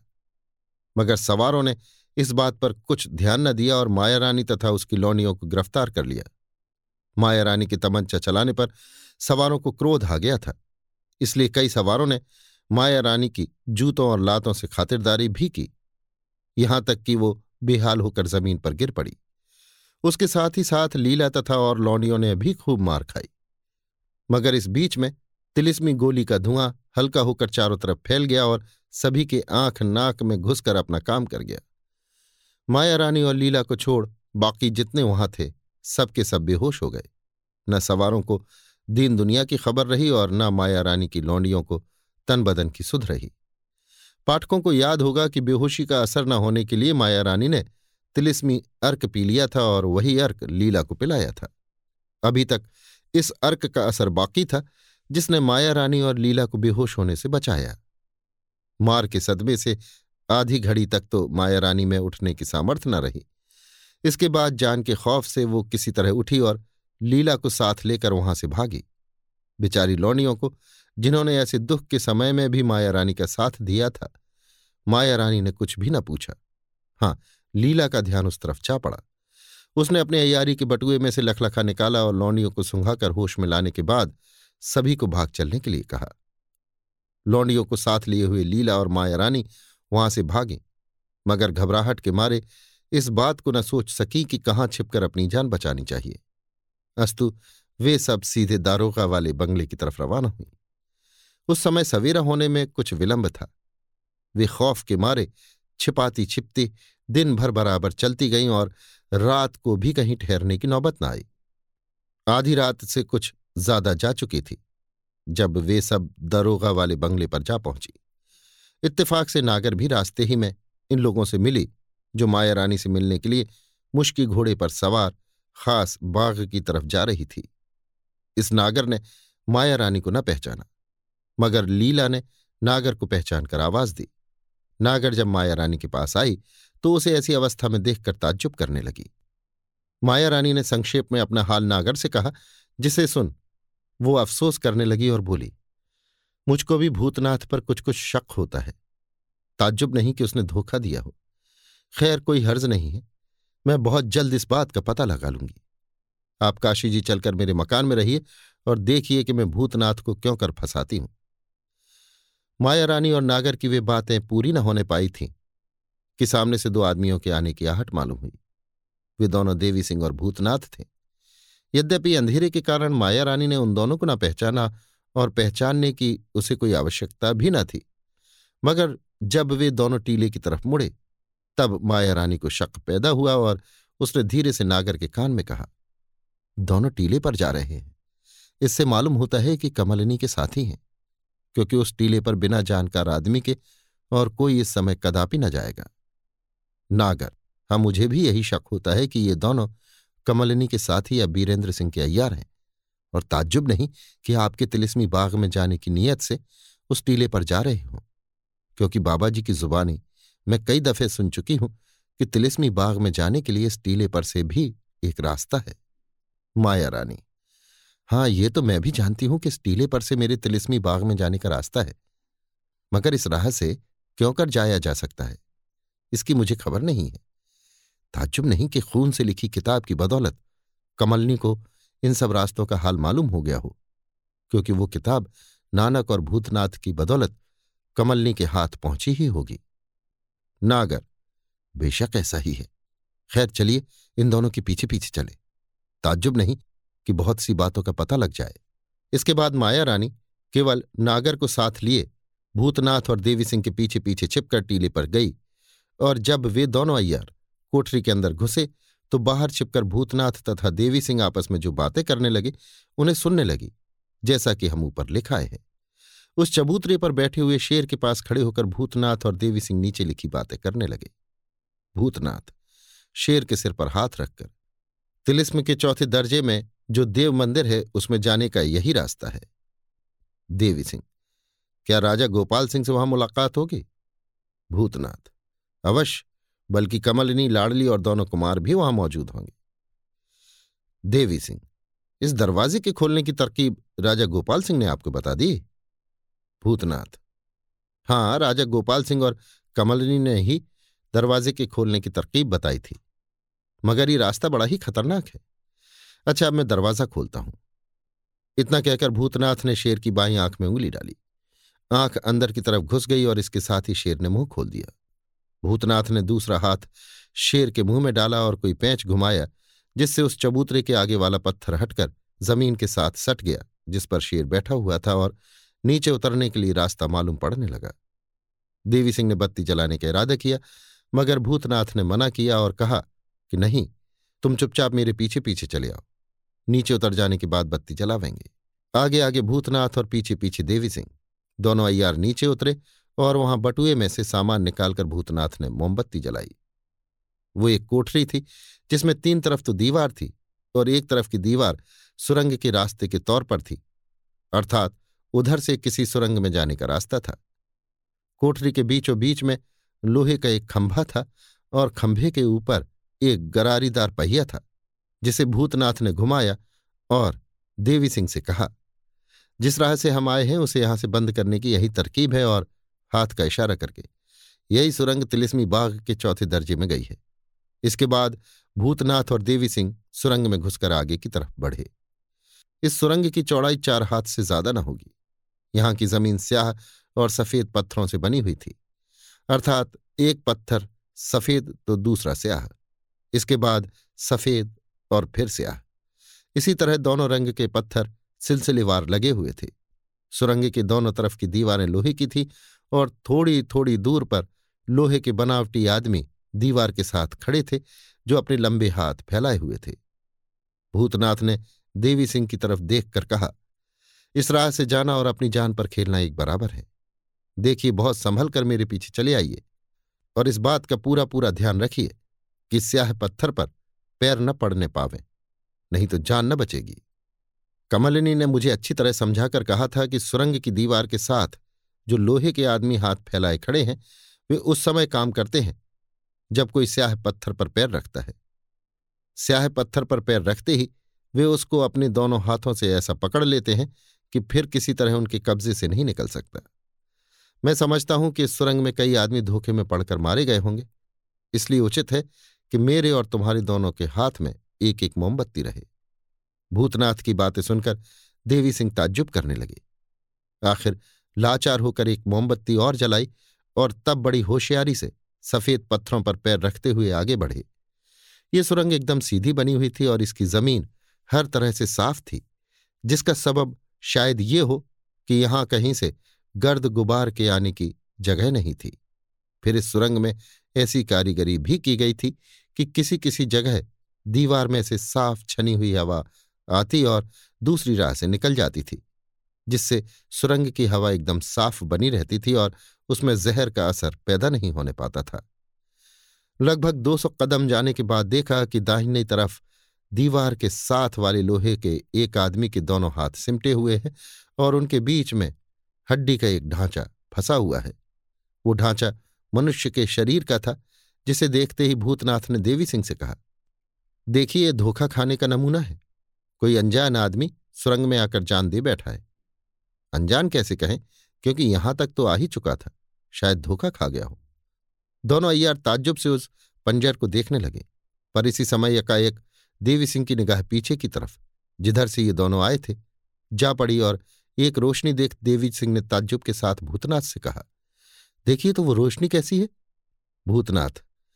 बत्ती के आगे हाथ रखकर और गौर से रोशनी की तरफ़ देखकर, कोई आ रहा है? देवी सिंह, दो औरतें मालूम पड़ती हैं। भूतनाथ। ठीक है, शायद लाडली और कमलनी जी हों, क्योंकि सिवाय जानकार के और कोई तो इस सुरंग में आ नहीं सकता। देवी सिंह, मुझे तो विश्वास नहीं होता कि वे कमलनी और लाडली होंगी। भूतनाथ, शक तो मुझे भी होता है। खैर, चलकर देख ही क्यों न ले। भूतनाथ और देवी सिंह दोनों फिर पीछे की तरफ़ लौटे। अर्थात उस रोशनी की तरफ़ बढ़े जो यकायक दिखाई दी थी। दो ही कदम बढ़े होंगे कि कोई चीज़ उनके सामने ज़मीन पर आकर गिरी और पटाखे की सी आवाज़ हुई। इसके साथ ही उसमें से बेहोशी पैदा करने वाला जहरीला धुआँ निकला। वो तिलिस्मी गोली थी, जो माया रानी ने तिलिस्मी तमंचे में भरकर भूतनाथ और देवी सिंह की तरफ़ चलाई थी। भूतनाथ और देवी सिंह इस गुमान में पीछे की तरफ़ हटे थे कि शायद वो रोशनी, कमलनी और लाड़ली के साथ हो। मगर वास्तव में ये दोनों माया रानी और नागर थी। जिन्होंने छिपकर भूतनाथ और देवी सिंह की बातें सुनी थी। जब दोनों अय्यार शेर वाला दरवाज़ा खोलकर तहखाने में उतर गए थे तो चरखा चलाकर दरवाज़ा बंद करने के पहले ही ये दोनों भी दरवाजे के अंदर घुसकर दो चार सीढ़ी नीचे उतर आई थीं और इन्होंने वे बातें भी सुन ली थीं, जो नीचे उतर जाने के बाद देवी सिंह और भूतनाथ में हुई। अभी आप सुन रहे थे देवकीनंदन खत्री के लिखे उपन्यास, चंद्रकांता संतति के नौवें भाग के नौवें बयान को मेरी, यानी समीर गोस्वामी की आवाज़ में। लीजिए सुनिए देवकी नंदन खत्री के लिखे उपन्यास, चंद्रकांता संतति के नौवें भाग के दसवें बयान को मेरी, यानी समीर गोस्वामी की आवाज़ में। राजा गोपाल सिंह तथा कमलनी और लाड़ली को हम देव मंदिर में छोड़ आए हैं। वे तीनों भूतनाथ के आने की उम्मीद में देर तक देव मंदिर में रहे, मगर जब भूतनाथ न आया तो लाचार होकर कमलिनी ने गोपाल सिंह से कहा मालूम होता है कि भूतनाथ किसी काम में फंस गया। खैर, अब हम लोगों का यहाँ व्यर्थ रुकना उचित नहीं, क्योंकि अभी बहुत कुछ काम करना बाकी है।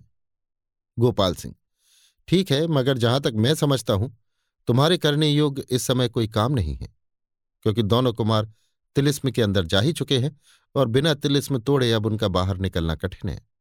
हाँ कमबख्त माया रानी के विषय में बहुत कुछ करना है, सो उसके लिए मैं अकेला काफ़ी हूँ। इसके अतिरिक्त और जो कुछ काम है, उसे अय्यार लोग बखूबी कर सकते हैं। कमलनी, आपकी बातों से पाया जाता है कि मेरे यहाँ रहने की अब कोई आवश्यकता नहीं। गोपाल सिंह, बेशक मेरे कहने का यही मतलब है। कमलनी अच्छा तो मैं लाड़ली को साथ लेकर अपने घर जाती हूँ, उधर ही से रोहतास गढ़ पर ध्यान रखूँगी। घर यानी वही तिलिस्मी मकान जो तालाब के अंदर है। गोपाल सिंह हाँ तुम्हें वहाँ अवश्य जाना चाहिए, क्योंकि किशोरी और कामनी भी उसी मकान में पहुँचा दी गई हैं। उनसे जब तक ना मिलोगी, तब तक वे बेचैन रहेंगी। इसके अतिरिक्त कई कैदियों को भी तुमने वहाँ भिजवाया है। उनकी भी खबर लेनी चाहिए। कमलनी अच्छा थोड़ी देर तक भूतनाथ की राह और देख लीजिए। आधी रात बीत जाने के बाद तीनों आदमी वहाँ से रवाना हुए। वे पहले उस गोल खंभे के पास आए, जो कमरे के बीचों बीच में था, और जिस पर तरह तरह की मूर्तें बनी हुई थीं। राजा गोपाल सिंह ने एक मूरत पर हाथ रखकर ज़ोर से दबाया, साथ ही एक छोटी सी खिड़की अंदर जाने के लिए दिखाई दी। दोनों सालियों को साथ लिए हुए गोपाल सिंह उस खिड़की के अंदर घुस गए, जहाँ नीचे उतरने के लिए सीढ़ियाँ बनी हुई थीं। यद्यपि उसके अंदर एकदम अंधेरा था, मगर तीनों आदमी अंदाज से उतरते चले गए। जब नीचे एक कोठरी में पहुँचे तो गोपाल सिंह ने मोमबत्ती जलाई। मोमबत्ती जलाने का सामान उसी कोठरी में एक आले पर रखा हुआ था जिसे अंधेरे में ही गोपाल सिंह ने खोज लिया था। वो कोठरी लगभग दस हाथ की चौड़ी और इतनी लंबी होगी। चारों तरफ़ दीवार में चार दरवाजे बने हुए थे और छत में जंजीरें लटक रही थीं। गोपाल सिंह ने एक जंजीर हाथ से पकड़कर खींची, जिससे गोल खंभे वाला वो दरवाज़ा बंद हो गया, जिस राह से वे तीनों नीचे उतरे थे। इसके बाद गोपाल सिंह उत्तर वाली दीवार के पास गए और दरवाज़ा खोलने का उद्योग करने लगे। उस दरवाजे में तांबे की सैकड़ों कीलें गड़ी हुई थीं और हर कील के मुँह पर उभड़ा हुआ एक एक अक्षर बना हुआ था। ये दरवाज़ा उसी सुरंग में जाने के लिए था, जो दारोगा वाले बंगले के पीछे वाले टीले तक पहुँची हुई थी, या जिस सुरंग के अंदर भूतनाथ और देवी सिंह का जाना ऊपर के बयान में हम लिखाए हैं। गोपाल सिंह ने दरवाजे में लगी हुई कीलों को दबाना शुरू किया। पहले उस कील को दबाया जिसके सिरे पर हे अक्षर बना हुआ था, इसके बाद रा अक्षर की कील को दबाया, फिर माँ और बा अक्षर की कील को दबाया ही था कि दरवाज़ा खुल गया और दोनों सालियों को साथ लिए हुए गोपाल सिंह उसके अंदर चले गए तथा भीतर जाकर हाथ के ज़ोर से दरवाज़ा बंद कर दिया। इस दरवाजे की पिछली तरफ़ भी वे ही बातें थीं जो बाहर थीं, अर्थात भीतर से भी उसमें वैसी ही कीलें जड़ी हुई थीं। भीतर चार पाँच कदम जाने के बाद सुरंग की ज़मीन स्याह और सफ़ेद पत्थरों से बनी हुई मिली और उसी जगह पहुँचे जहाँ भूतनाथ और देवी सिंह खड़े थे। ये लोग भी ठीक उसी समय वहाँ पहुँचे, जब माया रानी की चलाई हुई गोली में से जहरीला धुआँ निकलकर सुरंग में फैल चुका था और दोनों अय्यार बेहोशी के असर से झूम रहे थे। कमलनी, लाड़ली तथा राजा गोपाल सिंह इस धुएँ से बिल्कुल बेखबर थे और उन्हें इस बात का गुमान भी न था कि माया रानी ने इस सुरंग में पहुंचकर तिलिस्मी गोली चलाई है। क्योंकि गोली चलाने के बाद तुरंत ही माया रानी ने अपने हाथ की मोमबत्ती बुझा दी थी। राजा गोपाल सिंह ने वहाँ पहुंचकर भूतनाथ और देवी सिंह को देखा। कमलिनी ने भूतनाथ को पुकारा, मगर बेहोशी का असर हो जाने के कारण उसने कमलिनी की बात का जवाब न दिया, बल्कि देखते देखते भूतनाथ और देवी सिंह बेहोश होकर ज़मीन पर गिर पड़े। कमलिनी लाड़ली और गोपाल सिंह के नाक और मुँह में वो धुआँ गया, मगर ये उसे पहचान न सके और भूतनाथ तथा देवी सिंह के बेहोश हो जाने के बाद ही ये तीनों भी बेहोश होकर ज़मीन पर गिर पड़े। आधी घड़ी तक राह देखने के बाद माया रानी और नागर ने मोमबत्ती जलाई। खुशी खुशी उन दोनों औरतों ने बेहोशी से बचाने वाली दवा अपने मुँह में रखी और स्याह पत्थरों से अपने को बचाती हुई वहाँ पहुँची, जहाँ कमलनी, लाड़ली, गोपाल सिंह, भूतनाथ और देवी सिंह बेहोश पड़े हुए थे। आहा, इस समय माया रानी की खुशी का कोई ठिकाना नहीं है। इस समय उसकी किस्मत का सितारा फिर से चमक उठा। उसने हंसकर नागर की तरफ़ देखा और कहा, क्या अब भी मुझे किसी का डर है? नागर, आज मालूम हुआ कि आपकी किस्मत बड़ी ज़बरदस्त है। अब दुनिया में कोई भी आपका मुकाबला नहीं कर सकता। भूतनाथ की तरफ़ देखकर। देखिए, इस बेईमान की कमर में वही तिलिस्मी खंजर है जो कमलिनी ने इसे दिया था। आह, इससे बढ़कर दुनिया में और क्या अनूठी चीज़ होगी। माया रानी इस कमबख्त ने मुझसे कहा था कि कमलिनी ने गोपाल सिंह को भी एक तिलिस्मी खंजर दिया है। गोपाल सिंह को अच्छी तरह देखकर हाँ हाँ इसकी कमर में भी वही खंजर है। ताज्जुब नहीं कि कमलिनी और लाड़ली की कमर में भी इसका जोड़ा हो। कमलिनी, लाड़ली और देवी सिंह की तरफ़ ध्यान देकर, नहीं नहीं, और किसी के पास नहीं। खैर, दो खंजर तो मिले, एक मैं रखूँगी और एक तुझे दूँगी। इसमें जो जो गुण है, भूतनाथ की जुबानी सुन ही चुकी हूँ। अच्छा भूतनाथ का खंजर तू ले ले और इसका मैं लेती हूँ। खुशी खुशी माया रानी ने पहले गोपाल सिंह की उंगली से वो अंगूठी उतारी, जो तिलिस्मी खंजर के जोड़ की थी और इसके बाद कमर से खंजर निकालकर अपने कब्जे में किया। नागर ने भी पहले भूतनाथ के हाथ से अंगूठी उतारकर पहन ली और तब खंजर पर कब्जा किया।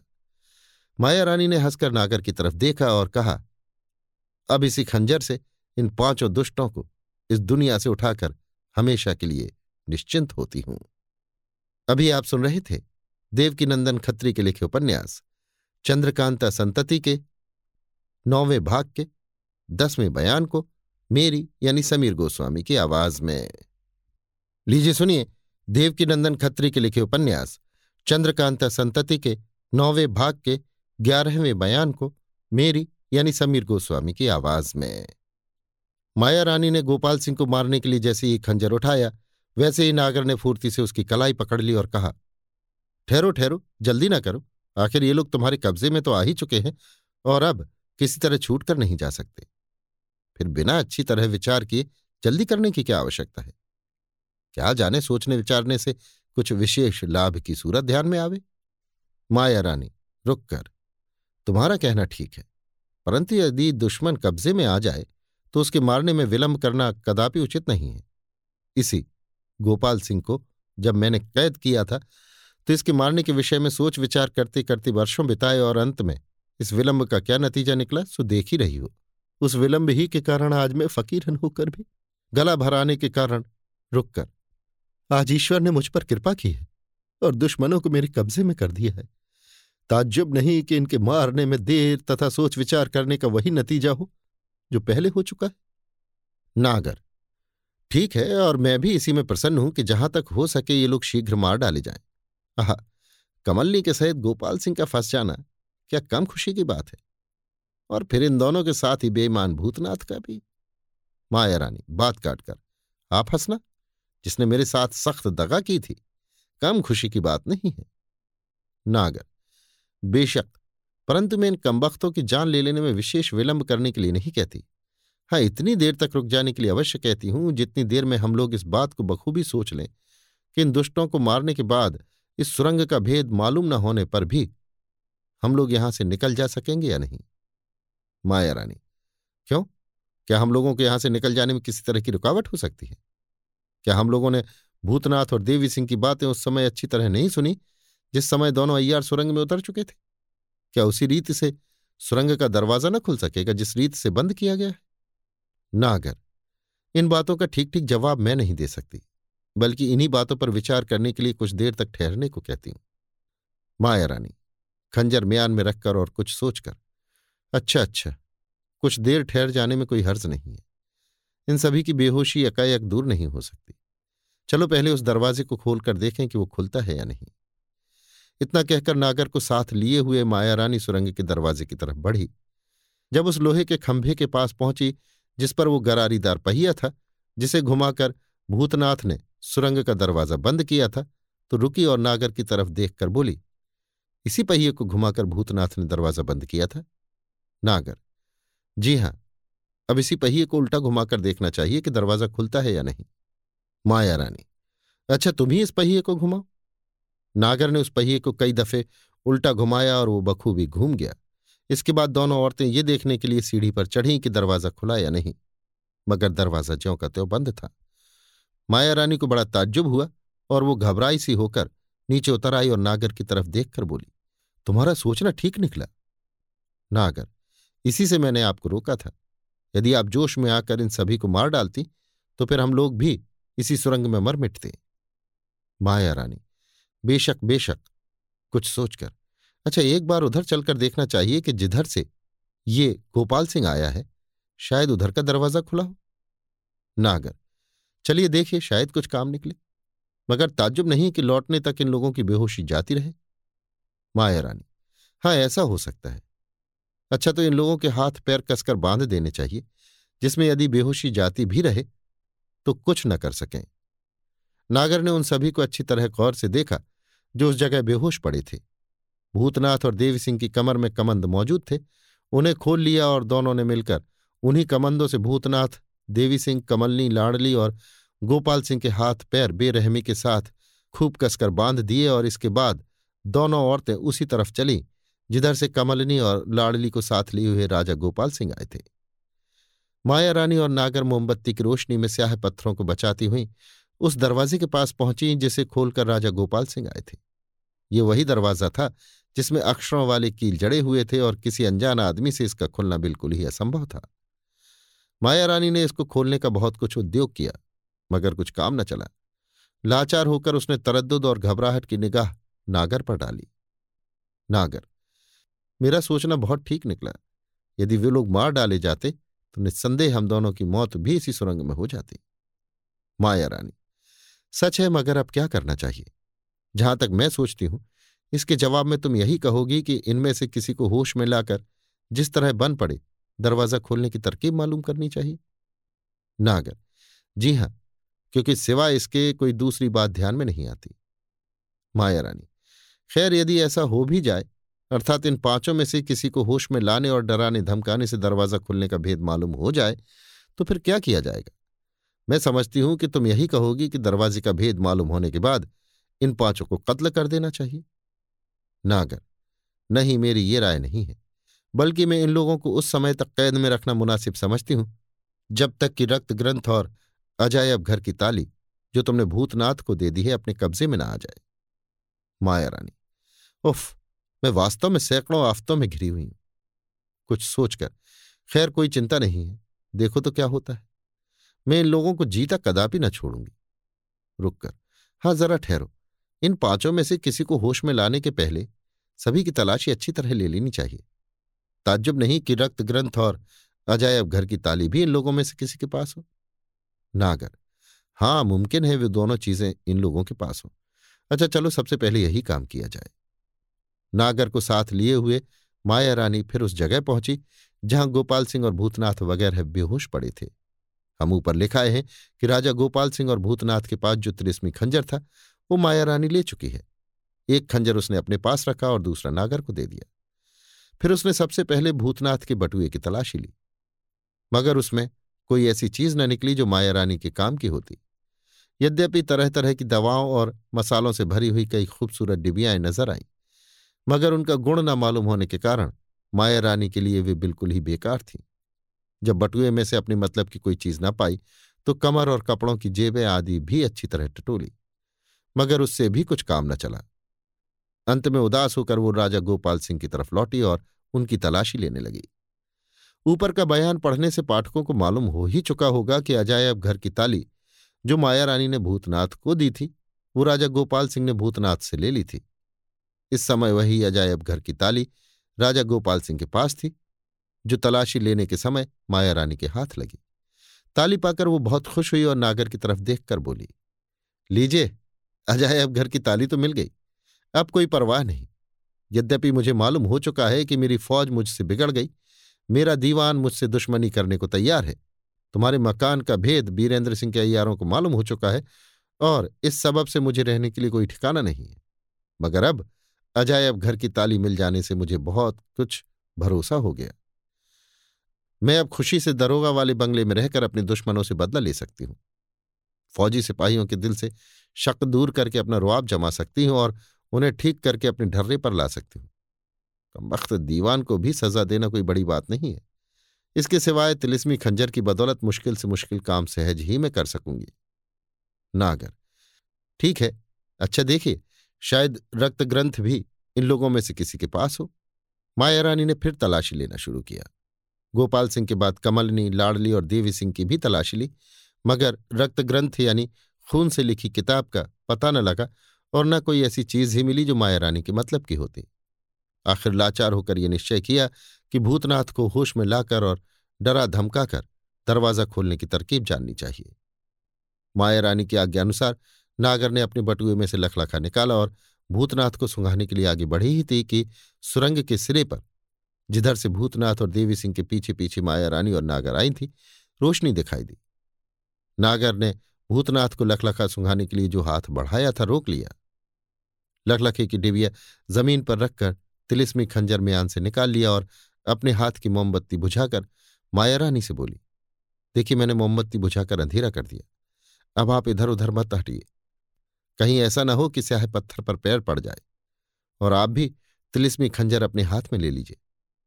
ताज्जुब नहीं कि आने वाला हम लोगों का दुश्मन और बीरेंद्र सिंह का कोई अय्यार हो। माया रानी।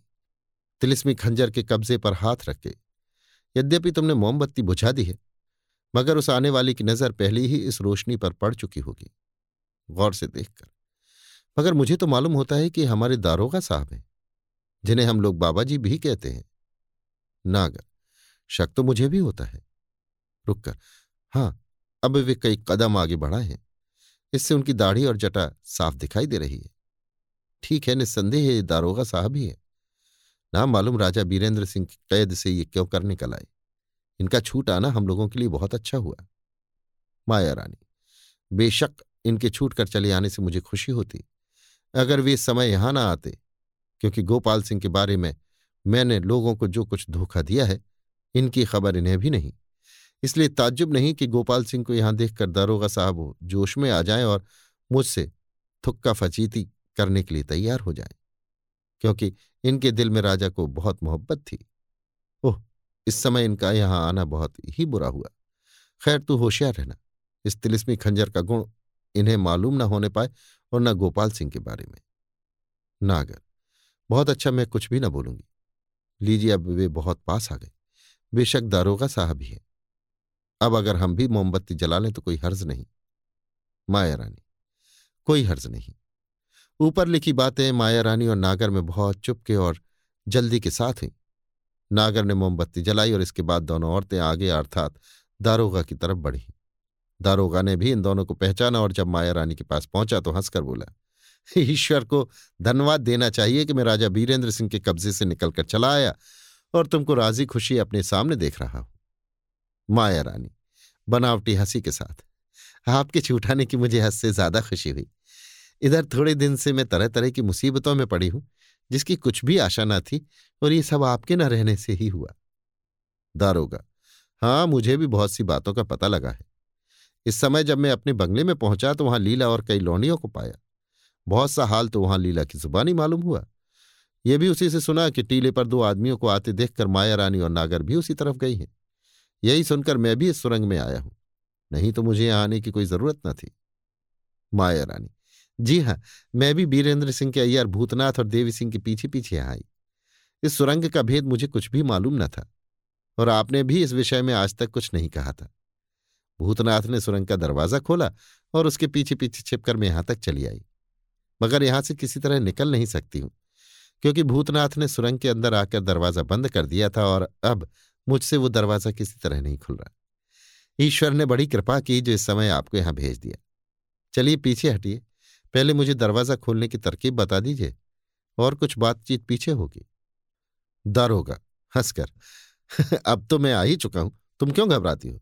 पहले ये तो बताओ कि वे दोनों अय्यार कहाँ हैं, जिनके पीछे पीछे तुम यहाँ आई थी। इस समय माया रानी की विचित्र अवस्था थी। वो मुँह से बातें तो कर रही थी, मगर दिल में यही सोच रही थी कि किसी तरह राजा गोपाल सिंह का भेद छिपाना चाहिए, जिसमें बाबा जी यानी दारोगा को ये ना मालूम हो कि मैंने वर्षों से गोपाल सिंह को कैद कर रखा था। मगर इसके बचाव की कोई सूरत ध्यान में नहीं आती थी। वो अपने उछलते हुए कलेजे को दबाने की कोशिश कर रही थी, मगर वो किसी तरह दम नहीं लेता था। उसके चेहरे पर भी खौफ और तरद्दुद की निशानी पाई जाती थी, जो उस समय और भी ज़्यादा हो गई जब बाबा जी ने ये कहा, वे दोनों अय्यार कहाँ हैं जिनके पीछे पीछे तुम यहाँ आई थी?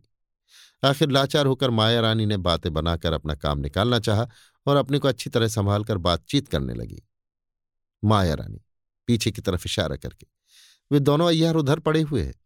मैंने अपनी हिकमत से उन्हें बेहोश करके छोड़ दिया है। केवल वे दोनों ही नहीं, बल्कि कमलनी और लाडली भी मैं एक अय्यार के मेरे फंदे में आ पड़ी हैं, जिनसे एकाएक किसी सुरंग में मुलाकात हो गई थी। बाबा जी, चौंक कर, कमलनी और लाडली? माया रानी, जी हाँ शायद आपने अभी तक सुना नहीं कि लाडली भी कमलनी से मिल गई? बाबा जी, उफ, ये खबर मुझे वहाँ क्यों कर मिल सकती थी? क्योंकि मैं ऐसे तहखाने में कैद था, जहाँ हवा का भी जाना मुश्किल से हो सकता था। खैर चलो मैं जरा उन अयारों की सूरत तो देखूँ। अब बाबा जी उधर बढ़े, जहाँ राजा गोपाल सिंह, कमलनी, लाडली और दोनों अय्यार बेहोश पड़े थे। बाबा जी के पीछे पीछे माया रानी और नागर भी स्याह पत्थरों को बचाती हुई उसी तरफ़ बढ़ी। वहाँ की ज़मीन में बनस्पत सफ़ेद पत्थरों के स्याह पत्थर की पटरियाँ बहुत कम चौड़ी थी। यद्यपि बाबा जी से माया रानी डरती दबती और साथ ही इसके उनकी इज़्ज़त और कदर भी करती। परंतु इस समय उसकी अवस्था में फ़र्क पड़ गया था। वो धड़कते हुए कलेजे के साथ चुपचाप बाबा जी के पीछे जा रही थी। मगर अपना दाहिना हाथ तिलिस्मी खंजर के कब्जे पर, जो अब उसकी कमर में था, इस तरह रखे हुई थी, जैसे उसे मयान से निकालकर काम में लाने के लिए तैयार है। शायद इसका सबब यह हो कि बाबा जी पर वार करने का इरादा रखती हो, क्योंकि उसे निश्चय था कि राजा गोपाल सिंह को देखते ही बाबा जी बिगड़ खड़े होंगे और एक गुप्त भेद का, जिसकी उन्हें खबर न थी, पता लग जाने के कारण उसकी लानत और मलामत करेंगे। साथ ही इसके बाबाजी की चाल भी बेफिक्री की ना थी। वो भी कनखियों से पीछे अगल बगल देखते जाते थे और हर तरह से चौकन्ने मालूम पड़ते थे। जब बाबा जी उन लोगों के पास आ पहुँचे तो मोमबत्ती की रोशनी में एक एक को अच्छी तरह देखने लगे। जब उनकी निगाह राजा गोपाल सिंह पर पड़ी तो वे चौंके और माया रानी की तरफ़ देखकर बोले, हैं? ये क्या मामला है? मैं अपनी आँखों के सामने किसे बेहोश पड़ा देख रहा हूँ? माया रानी, लड़खड़ाई आवाज़ से। इसी के बारे में तो मैंने कहा था कि एक अयार भी आप हंसा है। बाबा जी, उफ, ये तो राजा गोपाल सिंह है, जिन्हें मरे कई वर्ष हो गए। नहीं नहीं, मरा हुआ आदमी कभी लौटकर नहीं आता। कुछ रुक कर। यद्यपि दुख या रंज के सबब से इनकी सूरत में फ़र्क पड़ गया है, परंतु मेरे पहचानने में फ़र्क नहीं है। बेशक ये हमारे मालिक राजा गोपाल सिंह ही हैं, जिनकी नेकियों ने लोगों को अपना ताबेदार बना लिया था। जिनकी बुद्धिमानी और मिलनसारी प्रसिद्ध थी और जिसके सबब से इनकी ताबेदारी में रहना लोग अपनी इज़्ज़त समझते थे। उफ, तुमने इनके बारे में हम लोगों को धोखा दिया। यद्यपि तुम्हारी बुरी चाल चलन को मैं खूब जानता था और जानबूझकर कई कारणों से तरह दिए जाता था, मगर मुझे ये खबर न थी कि उस चाल चलन की हद यहाँ तक पहुँच चुकी है।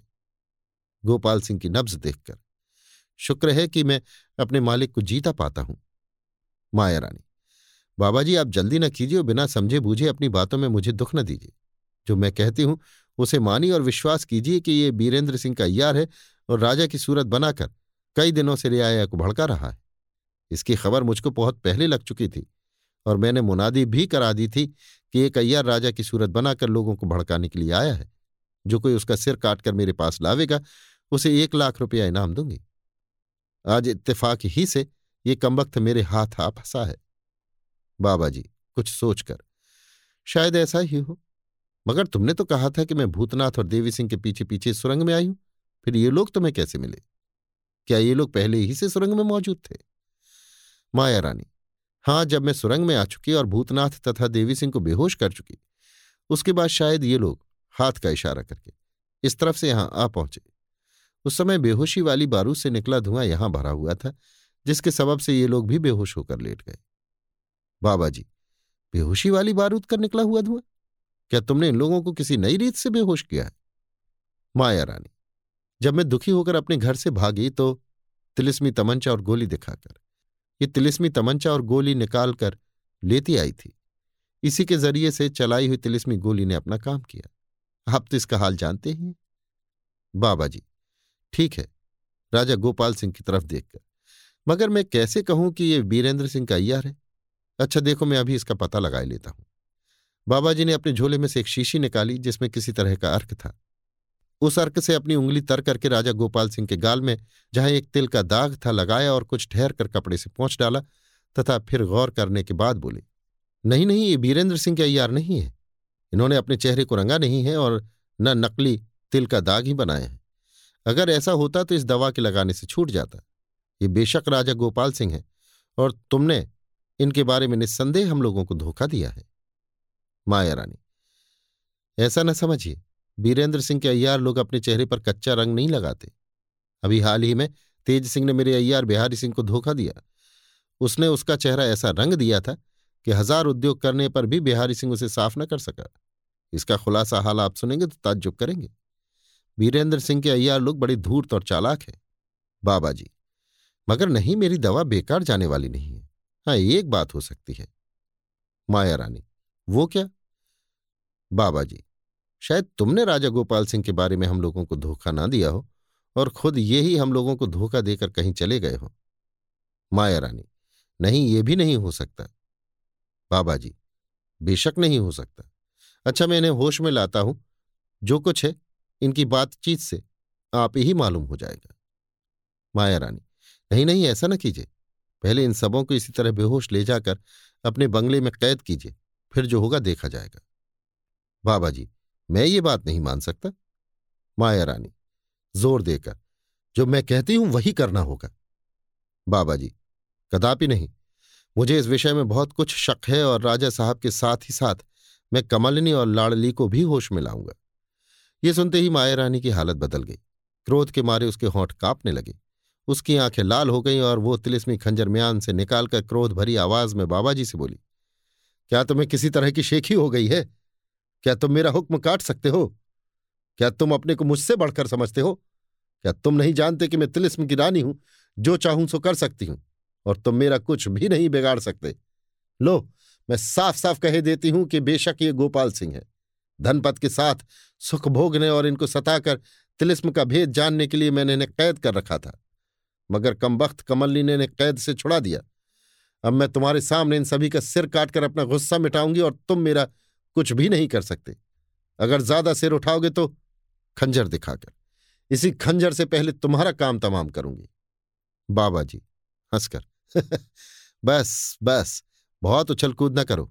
यद्यपि मैं बुढ़ा हूँ, तथापि तुम दो औरतों से किसी तरह हार नहीं सकता। मैं वही करूँगा जो मेरे जी में आवेगा। यदि तुम इस तिलिस्म की रानी हो तो मैं भी तिलिस्म का दारोगा हूँ। मेरे पास भी अनूठी चीज़ें हैं। इसके अतिरिक्त तुम मुझसे बिगाड़ करके कुछ फ़ायदा भी नहीं उठा सकती। और अब तो तुमने साफ़ कबूल ही लिया है कि माया रानी बात काट कर। हाँ हाँ कबूल लिया है और फिर भी कहती हूँ कि तुम्हारे बिना मेरा कुछ हर्ज नहीं हो सकता। तुम्हें अपने दारोगापन की शेखी है तो देखो, मैं अपनी ताकत तुमको दिखाती हूँ। इतना कहकर माया रानी ने तिलिस्मी खंजर का कब्जा दबाया। उसमें से बिजली की तरह चमक पैदा हुई और जब कब्जा ढीला किया तो चमक बंद हो गई। मगर बाबा जी पर इसका कुछ असर न हुआ, जिससे माया रानी को बड़ा ताज्जुब हुआ। आखिर उसने बेहोश करने की नीयत से तिलिस्मी खंजर बाबा जी के बदन से लगाया, मगर इससे भी कुछ नतीजा न निकला। बाबा जी ज्यों के त्यों खड़े रह गए। अब तो माया रानी के ताज्जुब का कोई ठिकाना न रहा और वो घबरा कर बाबा जी का मुँह देखने लगी। अगर तिलिस्मी खंजर में से चमक न पैदा होती तो उसे शक होता कि तिलिस्मी खंजर शायद वो नहीं है, जिसकी तारीफ़ भूतनाथ ने की थी। मगर अब वो इस खंजर पर किसी तरह का शक भी नहीं कर सकती थी। बाबा जी हंसकर, कहो, मेरा घमंड वाजिब है या नहीं? माया रानी, तिलिस्मी खंजर की तरफ़ देखकर, शायद इसमें कुछ बाबा जी बात काटकर, नहीं नहीं इस खंजर के गुण में किसी तरह का फ़र्क नहीं पड़ा। मैं इस खंजर को खूब जानता हूँ। यद्यपि तुम्हारे लिए ये एक नई चीज़ है, परंतु मैं अपने राजा गोपाल सिंह की तरफ़ इशारा करके, इस मालिक की बदौलत इसी प्रकार के गुण और कई खंजर, कटार, तलवार और नेजे देख चुका हूँ और उनसे काम भी ले चुका हूँ। मगर जब मैं तिलिस्मी कामों में सिद्ध के बराबर हो गया, तब मेरे दिल में ऐसी तुच्छ चीज़ों की कदर और इज़्ज़त जाती रही। तुम देखती हो कि इस खंजर का मुझ पर कुछ भी असर नहीं होता। असल तो यह है कि तुम मेरी ताकत को नहीं जानती हो। तुम्हें नहीं मालूम है कि खाली हाथ रहने पर भी मैं क्या क्या कर सकता हूँ। बस, मैं अपनी ताकत का हाल खोलना उचित नहीं समझता। परंतु अफसोस, तुम मुझी को मारने के लिए तैयार हो गई। खैर, कोई चिंता नहीं। आज तक मैं तुम्हारी इज़्ज़त करता रहा और तुमने जो कुछ भला बुरा किया, उसे देख कर भी तरह देता गया। मगर अब देखता हूँ तो तुम माया रानी। बात काटकर। सुनिए सुनिए, आप जो कुछ कहेंगे मैं समझ गई। मेरी ये नीयत ना थी और ना है कि आपकी जान लूँ, क्योंकि केवल आप ही के भरोसे पर मैं कूद रही हूँ, और आप ही की मदद से बड़े बड़े बहादुरों को मैं कुछ नहीं समझती। ये तो साफ़ ज़ाहिर है कि थोड़े ही दिन आप मुझसे अलग रहे और इस बीच में मेरी सब दुर्दशा हो गई। मैं आपको पिता के समान मानती हूँ, इसलिए आशा है कि हाथ जोड़कर। इस समय जो कुछ मुझसे भूल हो गई उसे आप बाल बच्चों की भूल के समान मानकर क्षमा करेंगे। मगर इस कसूर से मेरा असल मतलब सिर्फ़ इतना ही था कि किसी तरह राजा गोपाल सिंह के मारने पर आपको राज़ी करूँ। बाबा जी पर तिलिस्मी खंजर का कुछ भी असर न होते देख माया रानी का कलेजा धड़कने लगा। वो बहुत डरी और उसे विश्वास हो गया कि तिलिस्मी कारखाने में जितना बाबा जी का दखल और जानकारी है, उसका सोलहवां हिस्सा भी उसका नहीं है। और उसी के साथ तिलिस्मी चीज़ों से बाबा जी ने बहुत कुछ फ़ायदा भी उठाया है। ये भी उसी फ़ायदे का असर है कि राजा बीरेंद्र सिंह की कैद से सहज ही में छूट आए और ऐसे अद्भुत तिलिस्मी खंजर को तुच्छ समझते हैं, तथा इसका असर इन पर कुछ भी नहीं होता। अब वो इस बात को सोचने लगी कि ऐसे बाबा जी से बिगाड़ करना उचित नहीं, बल्कि जिस तरह हो सके उन्हें राज़ी करना चाहिए। फिर मौका मिलने पर जैसा होगा देखा जाएगा। ऐसी ऐसी बहुत सी बातें माया रानी तेज़ी के साथ सोच गई और उसी सबब से वो अधीनता के साथ बाबा जी से बात करने लगी। जब वो अपनी बात खत्म करके चुप हो गई तो बाबा जी ने मुस्कुरा दिया और कुछ सोचकर कहा, खैर, मैं तुम्हारे इस कसूर को माफ़ करता हूँ, मगर ये नहीं चाहता कि राजा गोपाल सिंह को किसी तरह की तकलीफ़ हो, जिन्हें मुद्दत के बाद आज मैं इस अवस्था में देख रहा हूँ। माया रानी, तब आपने माफ़ी क्या किया? यद्यपि आपको इस बात का रंज है कि मैंने गोपाल सिंह के साथ दगा की और ये भेद आपसे छिपा रखा, मगर आप भी तो जरा पुरानी बातों को याद कीजिए। खास करके उस अंधेरी रात की बात, जिसमें मेरी शादी और पुतले की बदलवाल हुई थी। वो सब कर्म तो आप ही का है। आप ही ने मुझे यहाँ पहुँचाया। अब अगर मेरी दुर्दशा होगी तो क्या आप बच जाएँगे? फिर मान लिया जाए कि आप गोपाल सिंह को बचा भी लें तो क्या लक्ष्मी देवी का बच के निकल जाना आपके लिए दुखदायी ना होगा? और जब इस बात की खबर गोपाल सिंह को होगी तो क्या वे आपको छोड़ देंगे? बेशक, जो कुछ आज तक मैंने किया है, सब आप ही का कसूर समझा जाएगा। मैंने इस बात का पता न लग जाए कि दरोगा की करतूत ने लक्ष्मी देवी की जगह इतना कहकर माया रानी चुप हो गई और बड़े गौर से बाबा जी की सूरत देखने लगी। मानो इस बात का पता लगाना चाहती है कि बाबा जी के दिल पर उसकी बातों का क्या असर हुआ। दरोगा साहब भी माया रानी की बातें सुनकर तरद्दुद में पड़ गए। और नामालूम क्या सोचने लगे। थोड़ी देर बाद दारोगा ने सिर उठाया और माया रानी की तरफ़ देखकर कहा अच्छा अब विशेष बातों की कोई ज़रूरत नहीं है। मैं वादा करता हूँ कि गोपाल सिंह के बारे में तुम पर किसी तरह का दबाव न डालूँगा और इससे ज़्यादा कुछ न कहूँगा कि इनके मारने का विचार न करके थोड़े दिनों तक इन्हें कैद ही में रखना आवश्यक है, बल्कि कमलिनी, लाडली, भूतनाथ और देवी सिंह को भी कैद ही में रखना चाहिए। हाँ जब मैं उन आफतों को दूर कर लूँ जिनके कारण तुम्हें अपना राज्य छोड़ना पड़ा और तुम्हें फिर उसी दर्जे पर पहुँचा दूँ। तब जो तुम्हारे जी में आवे करना। बस बस, इसमें दखल मत दो और जो मैंने कहा है, उसे करो, नहीं तो तुम्हें पूरा सुख कदापि न मिलेगा, माया रानी। खैर, ऐसा ही सही, मगर ये तो कहिए कि इन लोगों को कैद कहाँ कीजिएगा? बाबा जी, इसके लिए मेरा बंगला बहुत मुनासिब है, माया रानी, और मेरे रहने के लिए कौन सा ठिकाना सोच रखा है? बाबा जी वाह, क्या तुम समझती हो कि तुम्हें बहुत दिनों तक अपने राज्य से अलग रहना पड़ेगा? नहीं, दो ही तीन दिन में मैं उन सभी का मुँह काला करूँगा जो तुम्हारे नौकर होकर तुमसे खिलाफ हो रहे हैं और तुम्हें फिर उसी दर्जे पर बिठाऊँगा जिस पर मेरे सामने तुम थी। हाँ एक चीज़ के बिना हर्ज ज़रूर होगा। माया रानी, वो क्या? शायद आपका मतलब अजायब घर की ताली से है। बाबा जी हाँ मेरा मतलब अजायब घर की ताली से ही है। क्या तुम उसे अपने महल में ही छोड़ आई हो? माया रानी, जी नहीं, ये मेरे पास है। जब मैं लाचार होकर अपने घर से भागी तो एक यही चीज़ थी, जिसे मैं अपने साथ ला सकी। बाबा जी, वाह वाह, ये बड़ी खुशी की बात तुमने कही। अच्छा वो ताली मेरे हवाले करो तो और कुछ बातें होंगी। माया रानी अजय अब घर की ताली बाबा जी को देकर। लीजिए, तैयार है। अब जहाँ तक जल्द हो सके, यहाँ से निकल चलना चाहिए। बाबा जी हाँ हाँ मैं भी यही चाहता हूँ। भला ये तो कहो कि ये तिलिस्मी खंजर तुमने कहाँ से पाया? माया रानी, ये तिलिस्मी खंजर कमलिनी ने भूतनाथ और गोपाल सिंह को दिया था, जो इस समय इन सभी के बेहोश हो जाने पर मुझे मिला। एक तो मैंने ले लिया और दूसरा नागर को दे दिया। मैंने सुना है कि इसी तरह के और भी कई खंजर कमलिनी ने अपने साथियों को बांटे हैं, मगर मालूम नहीं इस समय वे कहाँ हैं। बाबा जी, ठीक है खैर, ये काम तुमने बहुत ही अच्छा किया कि अजायब घर की ताली अपने साथ लेती आई, नहीं तो बड़ा हर्ज होता। माया रानी। जी हाँ माया रानी अजायब घर की ताली के बारे में भी दरोगा से झूठ बोली। यद्यपि उसने ये ताली भूतनाथ को दे दी, और इस समय गोपाल सिंह के पास से पाई थी, परंतु भूतनाथ का नाम लेना उसने उचित न जाना, क्योंकि उसने ये ताली भूतनाथ को राजा गोपाल सिंह की जान लेने के बदले में दी थी, और ये बात बाबा जी से कहना उसे मंजूर न था। इसी से वो इस समय बहाना कर गई। माया रानी और नागर को साथ लिए हुए बाबा जी वहाँ से रवाना हुए और उस खंभे के पास पहुँचे, जिस पर गरारीदार पहिया लगा हुआ था। अब माया रानी बड़ी उत्कंठा से देखने लगी कि बाबा जी किस तरह से दरवाज़ा खोलते हैं और इसलिए जब बाबा जी ने गरारीदार पहिए को घुमाकर सुरंग का दरवाज़ा खोला तो माया रानी को बड़ा आश्चर्य हुआ, क्योंकि इसी पहिए को वो कई दफे उलट फेर कर घुमा चुकी थी, मगर दरवाज़ा नहीं खुला था। माया रानी ने अब बड़े आग्रह से इसका सबब बाबा जी से पूछा और कहा कि इसी पहिए को मैं पहले कई दफे घुमा चुकी थी, मगर दरवाज़ा न खुला। इस समय क्यों कर खुल गया? इसके जवाब में बाबा जी हंसकर बोले, इसका सबब किसी दूसरे वक्त तुमसे कहूँगा, क्योंकि समझाने में बहुत देर लगेगी और पहले उन कामों को बहुत जल्द कर लेना चाहिए, जिनका करना आवश्यक है। ये जवाब सुनकर माया रानी चुप हो गई और ये सोच लिया कि खैर, किसी दूसरे समय इसका पता लग जाएगा। क्योंकि इस समय वो बाबा जी से बहुत ही दबी हुई थी और किसी बात में जिद करना उचित नहीं समझती थी।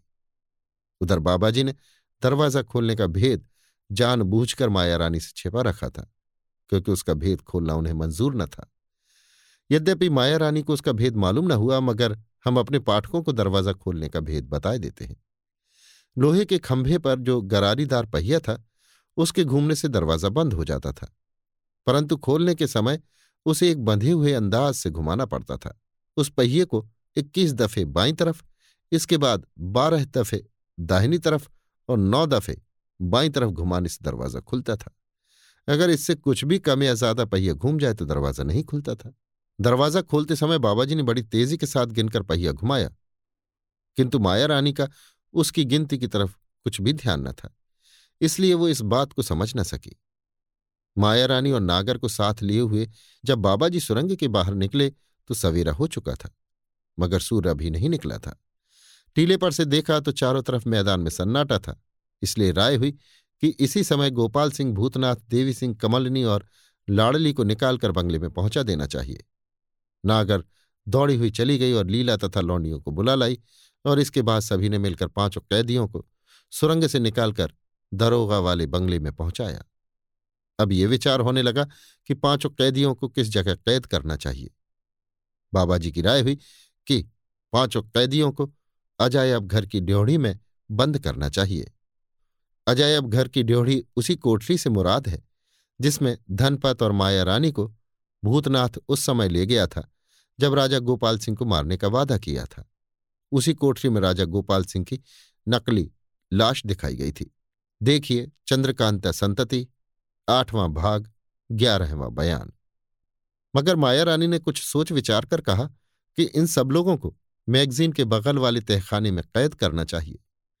माया रानी की बात सुनकर बाबा जी के होठ पहड़कने लगे और माथे पर दो एक पल पड़ गए, जिससे मालूम होता था कि उनको क्रोध छड़ाया है। मगर उन्होंने बहाने के साथ दूसरी तरफ़ देखकर बहुत जल्द अपने को संभाला, जिसमें सूरत देखकर माया रानी को उनके दिल का हाल कुछ मालूम न हो। बाबा जी को चुप देखकर माया रानी ने फिर टोका और कहा कि कैदियों को मैगजीन के बगल वाले तहखाने में बंद करना उचित होगा। जिस पर बाबा जी ने हंसकर जवाब दिया बहुत अच्छा जो तुम कहती हो वही होगा। हम ऊपर लिखाए हैं कि इस मकान के चारों कोनों में चार कोठरियाँ और चारों तरफ़ चार दालान हैं। बंगले में जाने के लिए जो सदर दरवाज़ा है, उसके बाईं तरफ़ वाली कोठरी के नीचे दो तहखाने हैं। एक तो मैगजीन के नाम से पुकारा जाता है और उसमें बारूद तथा छोटी छोटी कई तोपें रखी हुई हैं। और उसी के साथ सटा हुआ जो दूसरा तहखाना है, उसमें बाबा जी का खजाना रहता है। उसी खजाने वाले तहखाने में कैदियों को कैद करने की राय माया रानी ने दी थी। और बाबा जी ने भी ये बात मंजूर कर ली। बाबा जी उस कोठरी के अंदर गए। वहाँ दोनों तरफ़ की दीवारों में लोहे के दो दरवाजे थे, जिन्हें दोनों तहखानों का दरवाज़ा कहना चाहिए। दाहिनी तरफ़ के दरवाजे को किसी गुप्त रीत से बाबा जी ने खोला और नागर, लीला तथा लौंडियों की मदद से पाँचों कैदियों को उनके अयारी के बटुए सहित तहखाने में पहुंचाकर बाहर निकल आए और दरवाज़ा बंद कर दिया। बाहर निकलते समय तहखाने से एक तांबे का एक घड़ा भी लेते आए और माया रानी की तरफ़ देखकर बोले, अब कैदियों के लिए कुछ खाने पीने का सामान भी कर देना चाहिए। इसी घड़े में भरकर जल और थोड़े से जंगली फल वहाँ रखवा देता हूँ, जो तीन दिन के लिए काफ़ी होगा, फिर देखा जाएगा। लौंडियों की तरफ़ देखकर, जाओ तुम लोग थोड़े से फल बहुत जल्द तोड़ लाओ। आज्ञा अनुसार लौंडियाँ चारों तरफ़ चली गईं और बात की बात में बहुत से फल तोड़ कर ले आईं। एक कपड़े में बांधकर वही फल और जल से भरा हुआ घड़ा हाथ में लिए हुए बाबाजी फिर उसी तहखाने में उतरे, मगर अब की दफे किसी को साथ न ले गए, बल्कि अंदर जाती दफे दरवाज़ा भीतर से बंद कर लिया और आधी घड़ी से ज़्यादा देर के बाद तहखाने से बाहर निकले। माया रानी ने ताज्जुब में आकर पूछा कि, आपको तहखाने में इतनी देर क्यों लगी? इसके जवाब में बाबा जी ने कहा, कैदियों के बटुओं की तलाशी ले रहा था, मगर कोई चीज़ मेरे मतलब की न निकली। इस समय माया रानी का चेहरा फतेहमंदी की खुशी से दमक रहा था। उसे केवल इसी बात की खुशी न थी कि उसने राजा गोपाल सिंह और अपनी दोनों बहनों तथा अय्यारों को कैद कर लिया था, बल्कि उसकी खुशी का सबब कुछ और भी था। थोड़ी ही देर पहले उसे इस बात का रंज था कि कमबख्त दरोगा ने यकाएक पहुंचकर हमारे काम में विघ्न डाल दिया। नहीं तो गोपाल सिंह तथा कमलिनी और लाडली को मारकर मैं हमेशा के लिए निश्चिंत हो जाती। मगर अब उसे इन बातों का रंज नहीं है और ये उसकी मुस्कुराहट से साफ़ ज़ाहिर हो रहा है। अभी आप सुन रहे थे देवकीनंदन खत्री के लिखे उपन्यास, चंद्रकांता संतति के नौवें भाग के ग्यारहवें बयान को मेरी यानी समीर गोस्वामी की आवाज़ में। लीजिए सुनिए देवकीनंदन खत्री के लिखे उपन्यास, चंद्रकांता संतति के नौवें भाग के बारहवें बयान को मेरी यानी समीर गोस्वामी की आवाज़ में। शाम होने में कुछ भी विलंब नहीं है। सूर्य भगवान अस्त हो गए, केवल उनकी लालिमा आसमान के पश्चिम की तरफ़ दिखाई दे रही है। दारोगा वाले बंगले में रहने वालों के लिए ये अच्छा समय है, परंतु आज उस बंगले में जितने आदमी दिखाई दे रहे हैं वे सब इस योग्य नहीं हैं कि बेफिक्री के साथ इधर उधर घूमें और इस अनूठे समय का आनंद लें। यद्यपि राजा गोपाल सिंह कमलनी और लाड़ली की तरफ़ से माया रानी निश्चिंत हो गई, बल्कि उनके साथ ही साथ दो अयारों को भी उसने गिरफ़्तार कर लिया है। मगर अभी तक उसका जी ठिकाने नहीं हुआ। वो नहर के किनारे बैठी हुई बाबा जी से बातें कर रही है और इस फ़िक्र में है कि कोई ऐसी तरकीब निकल आवे कि जमानिया की गद्दी पर बैठकर उसी शान के साथ हुकूमत करे, जैसा कि आज के कुछ दिन पहले कर रही थी। उसके पास केवल नागर बैठी हुई दोनों की बातें सुन रही है।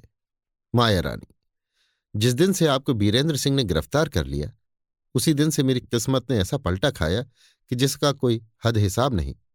मानो मेरे लिए जमाना ही और हो गया। एक दिन भी सुख के साथ सोना नसीब ना हुआ।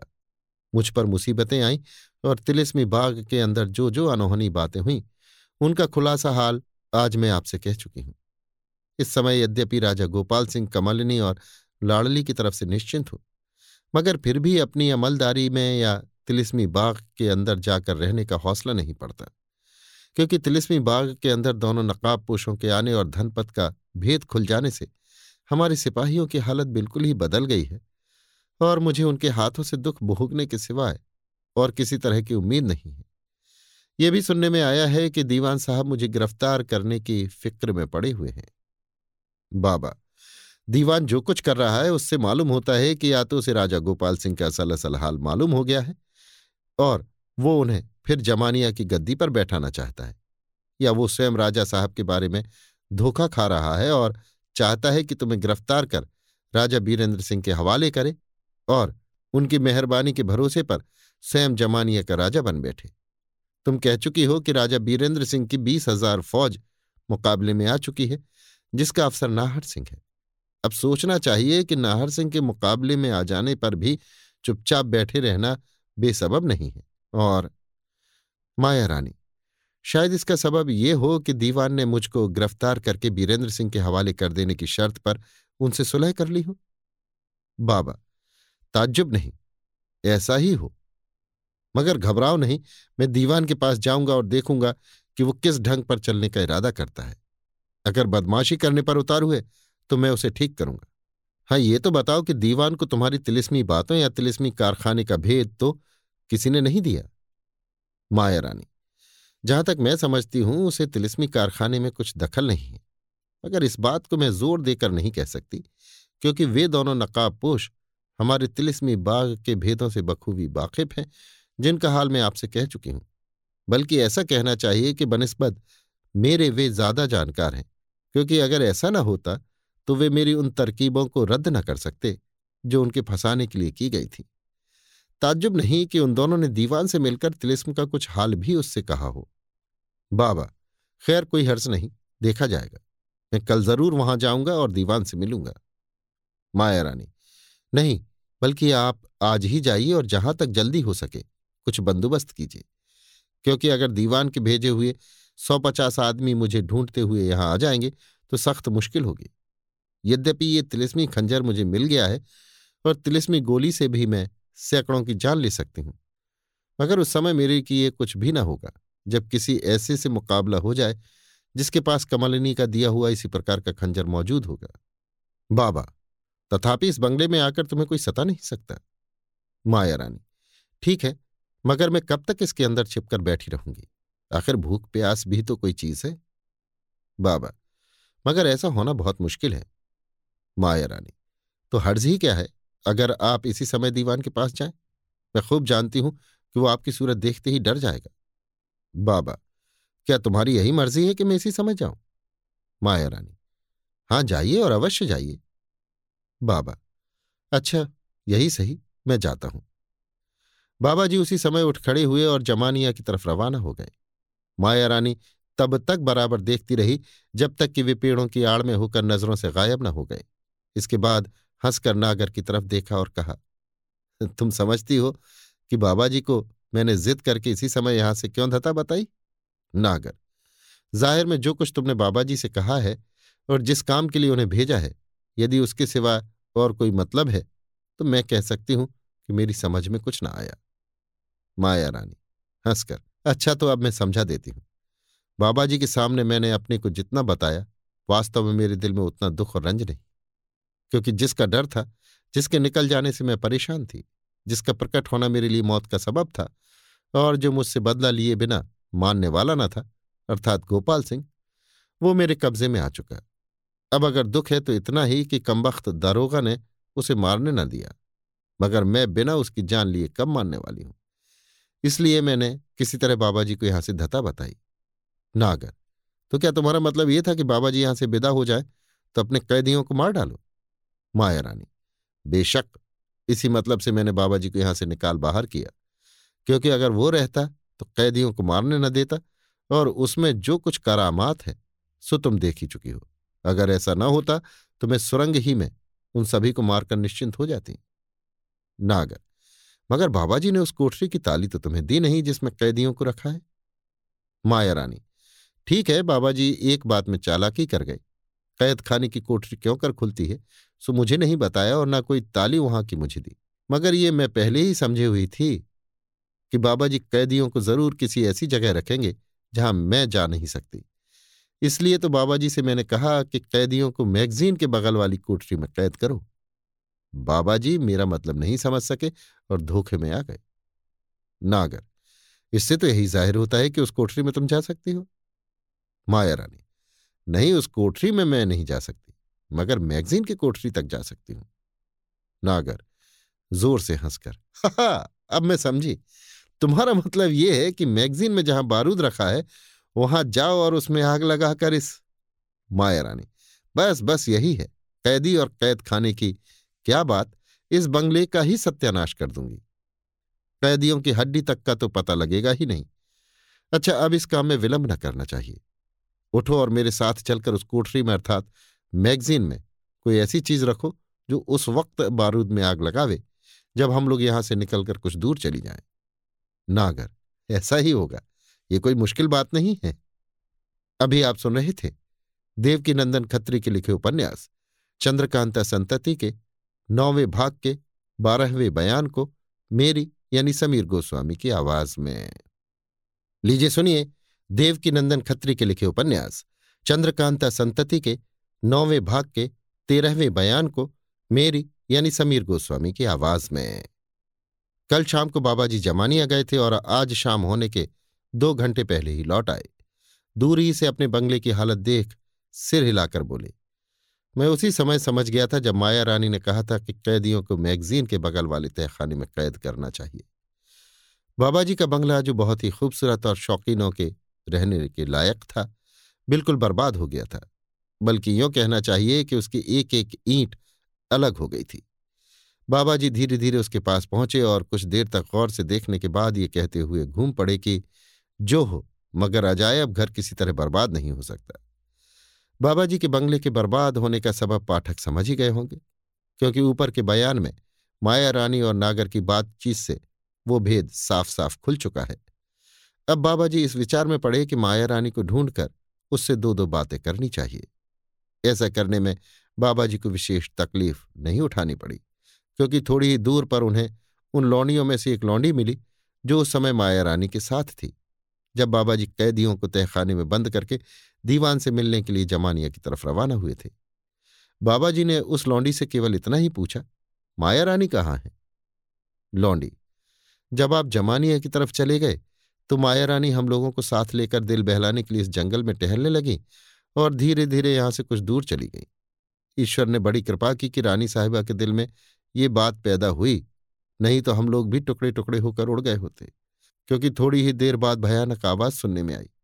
और जब हम लोग इस बंगले के पास आए तो मिट्टी और गर्द के सबब अंधकार हो रहा था।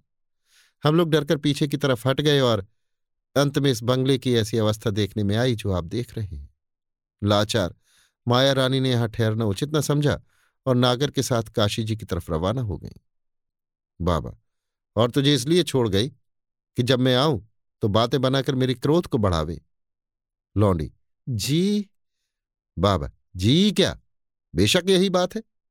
खैर, अब तू भी यहाँ से वहीं चली जा और कम वक्त माया रानी से जाकर कह दे कि जो कुछ तूने किया, बहुत अच्छा किया। मगर इस बात को खूब याद रखना कि नेकी का नतीजा नेक है और बद को कभी सुख की नींद सोना नसीब नहीं होता। अच्छा ठहर, मैं एक चिट्ठी लिख देता हूँ, सो लेती जा और जहाँ तक जल्द हो सके मिलकर माया रानी के हाथ दे दे। इतना कहकर बाबा जी बैठ गए और अपने बटुए से सामान निकालकर चिट्ठी लिखने लगे। जब चिट्ठी लिख चुके तो उस लौंडी के हाथ में दे दी और आप उत्तर तरफ़ रवाना हो गए। इसमें कोई संदेह नहीं कि ये लौंडी बाबा जी की चिट्ठी ली हुए काशी जी जाएगी और माया रानी से मिलकर चिट्ठी उसके हाथ में देगी। मगर हम आपको अपने साथ लिए हुए पहले ही काशी जी पहुँचते हैं और देखते हैं कि माया रानी किस धुन में कहाँ बैठी है या क्या कर रही है। रात पहर से ज़्यादा जा चुकी है। काशी में मनोरमा वाले मकान के अंदर एक सजे हुए कमरे में माया रानी नागर के साथ बैठी हुई कुछ बात कर रही है।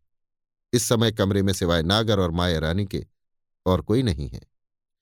कमरे में यद्यपि बहुत से बेशकीमती शीशे करीने के साथ लगे हुए हैं, मगर रोशनी, दो दीवार गिरों में और एक सब्ज कमल वाले क्षमादान में, जो माया रानी के सामने गद्दी के नीचे रखा हुआ है, हो रही है। माया रानी सब्ज मखमल की गद्दी पर गाँव तकिए के सहारे बैठी है। इस समय उसका खूबसूरत चेहरा जो आज से तीन चार दिन पहले उदासी और बदहवासी के कारण बेरौनक हो रहा था, खुशी और फतेहमंदी की निशानियों के साथ दमक रहा है और वो किसी सवाल का इच्छानुसार जवाब पाने की आशा में मुस्कुराती हुई नागर की तरफ़ देख रही है। नागर, इसमें तो कोई संदेह नहीं कि एक भारी बला आपके सिर से टली है, परंतु ये ना समझना चाहिए कि अब आपको किसी आफत का सामना न करना पड़ेगा। माया रानी इस बात को मैं जानती हूँ कि जमानिया की गद्दी पर बैठने के लिए अब भी बहुत कुछ उद्योग करना पड़ेगा।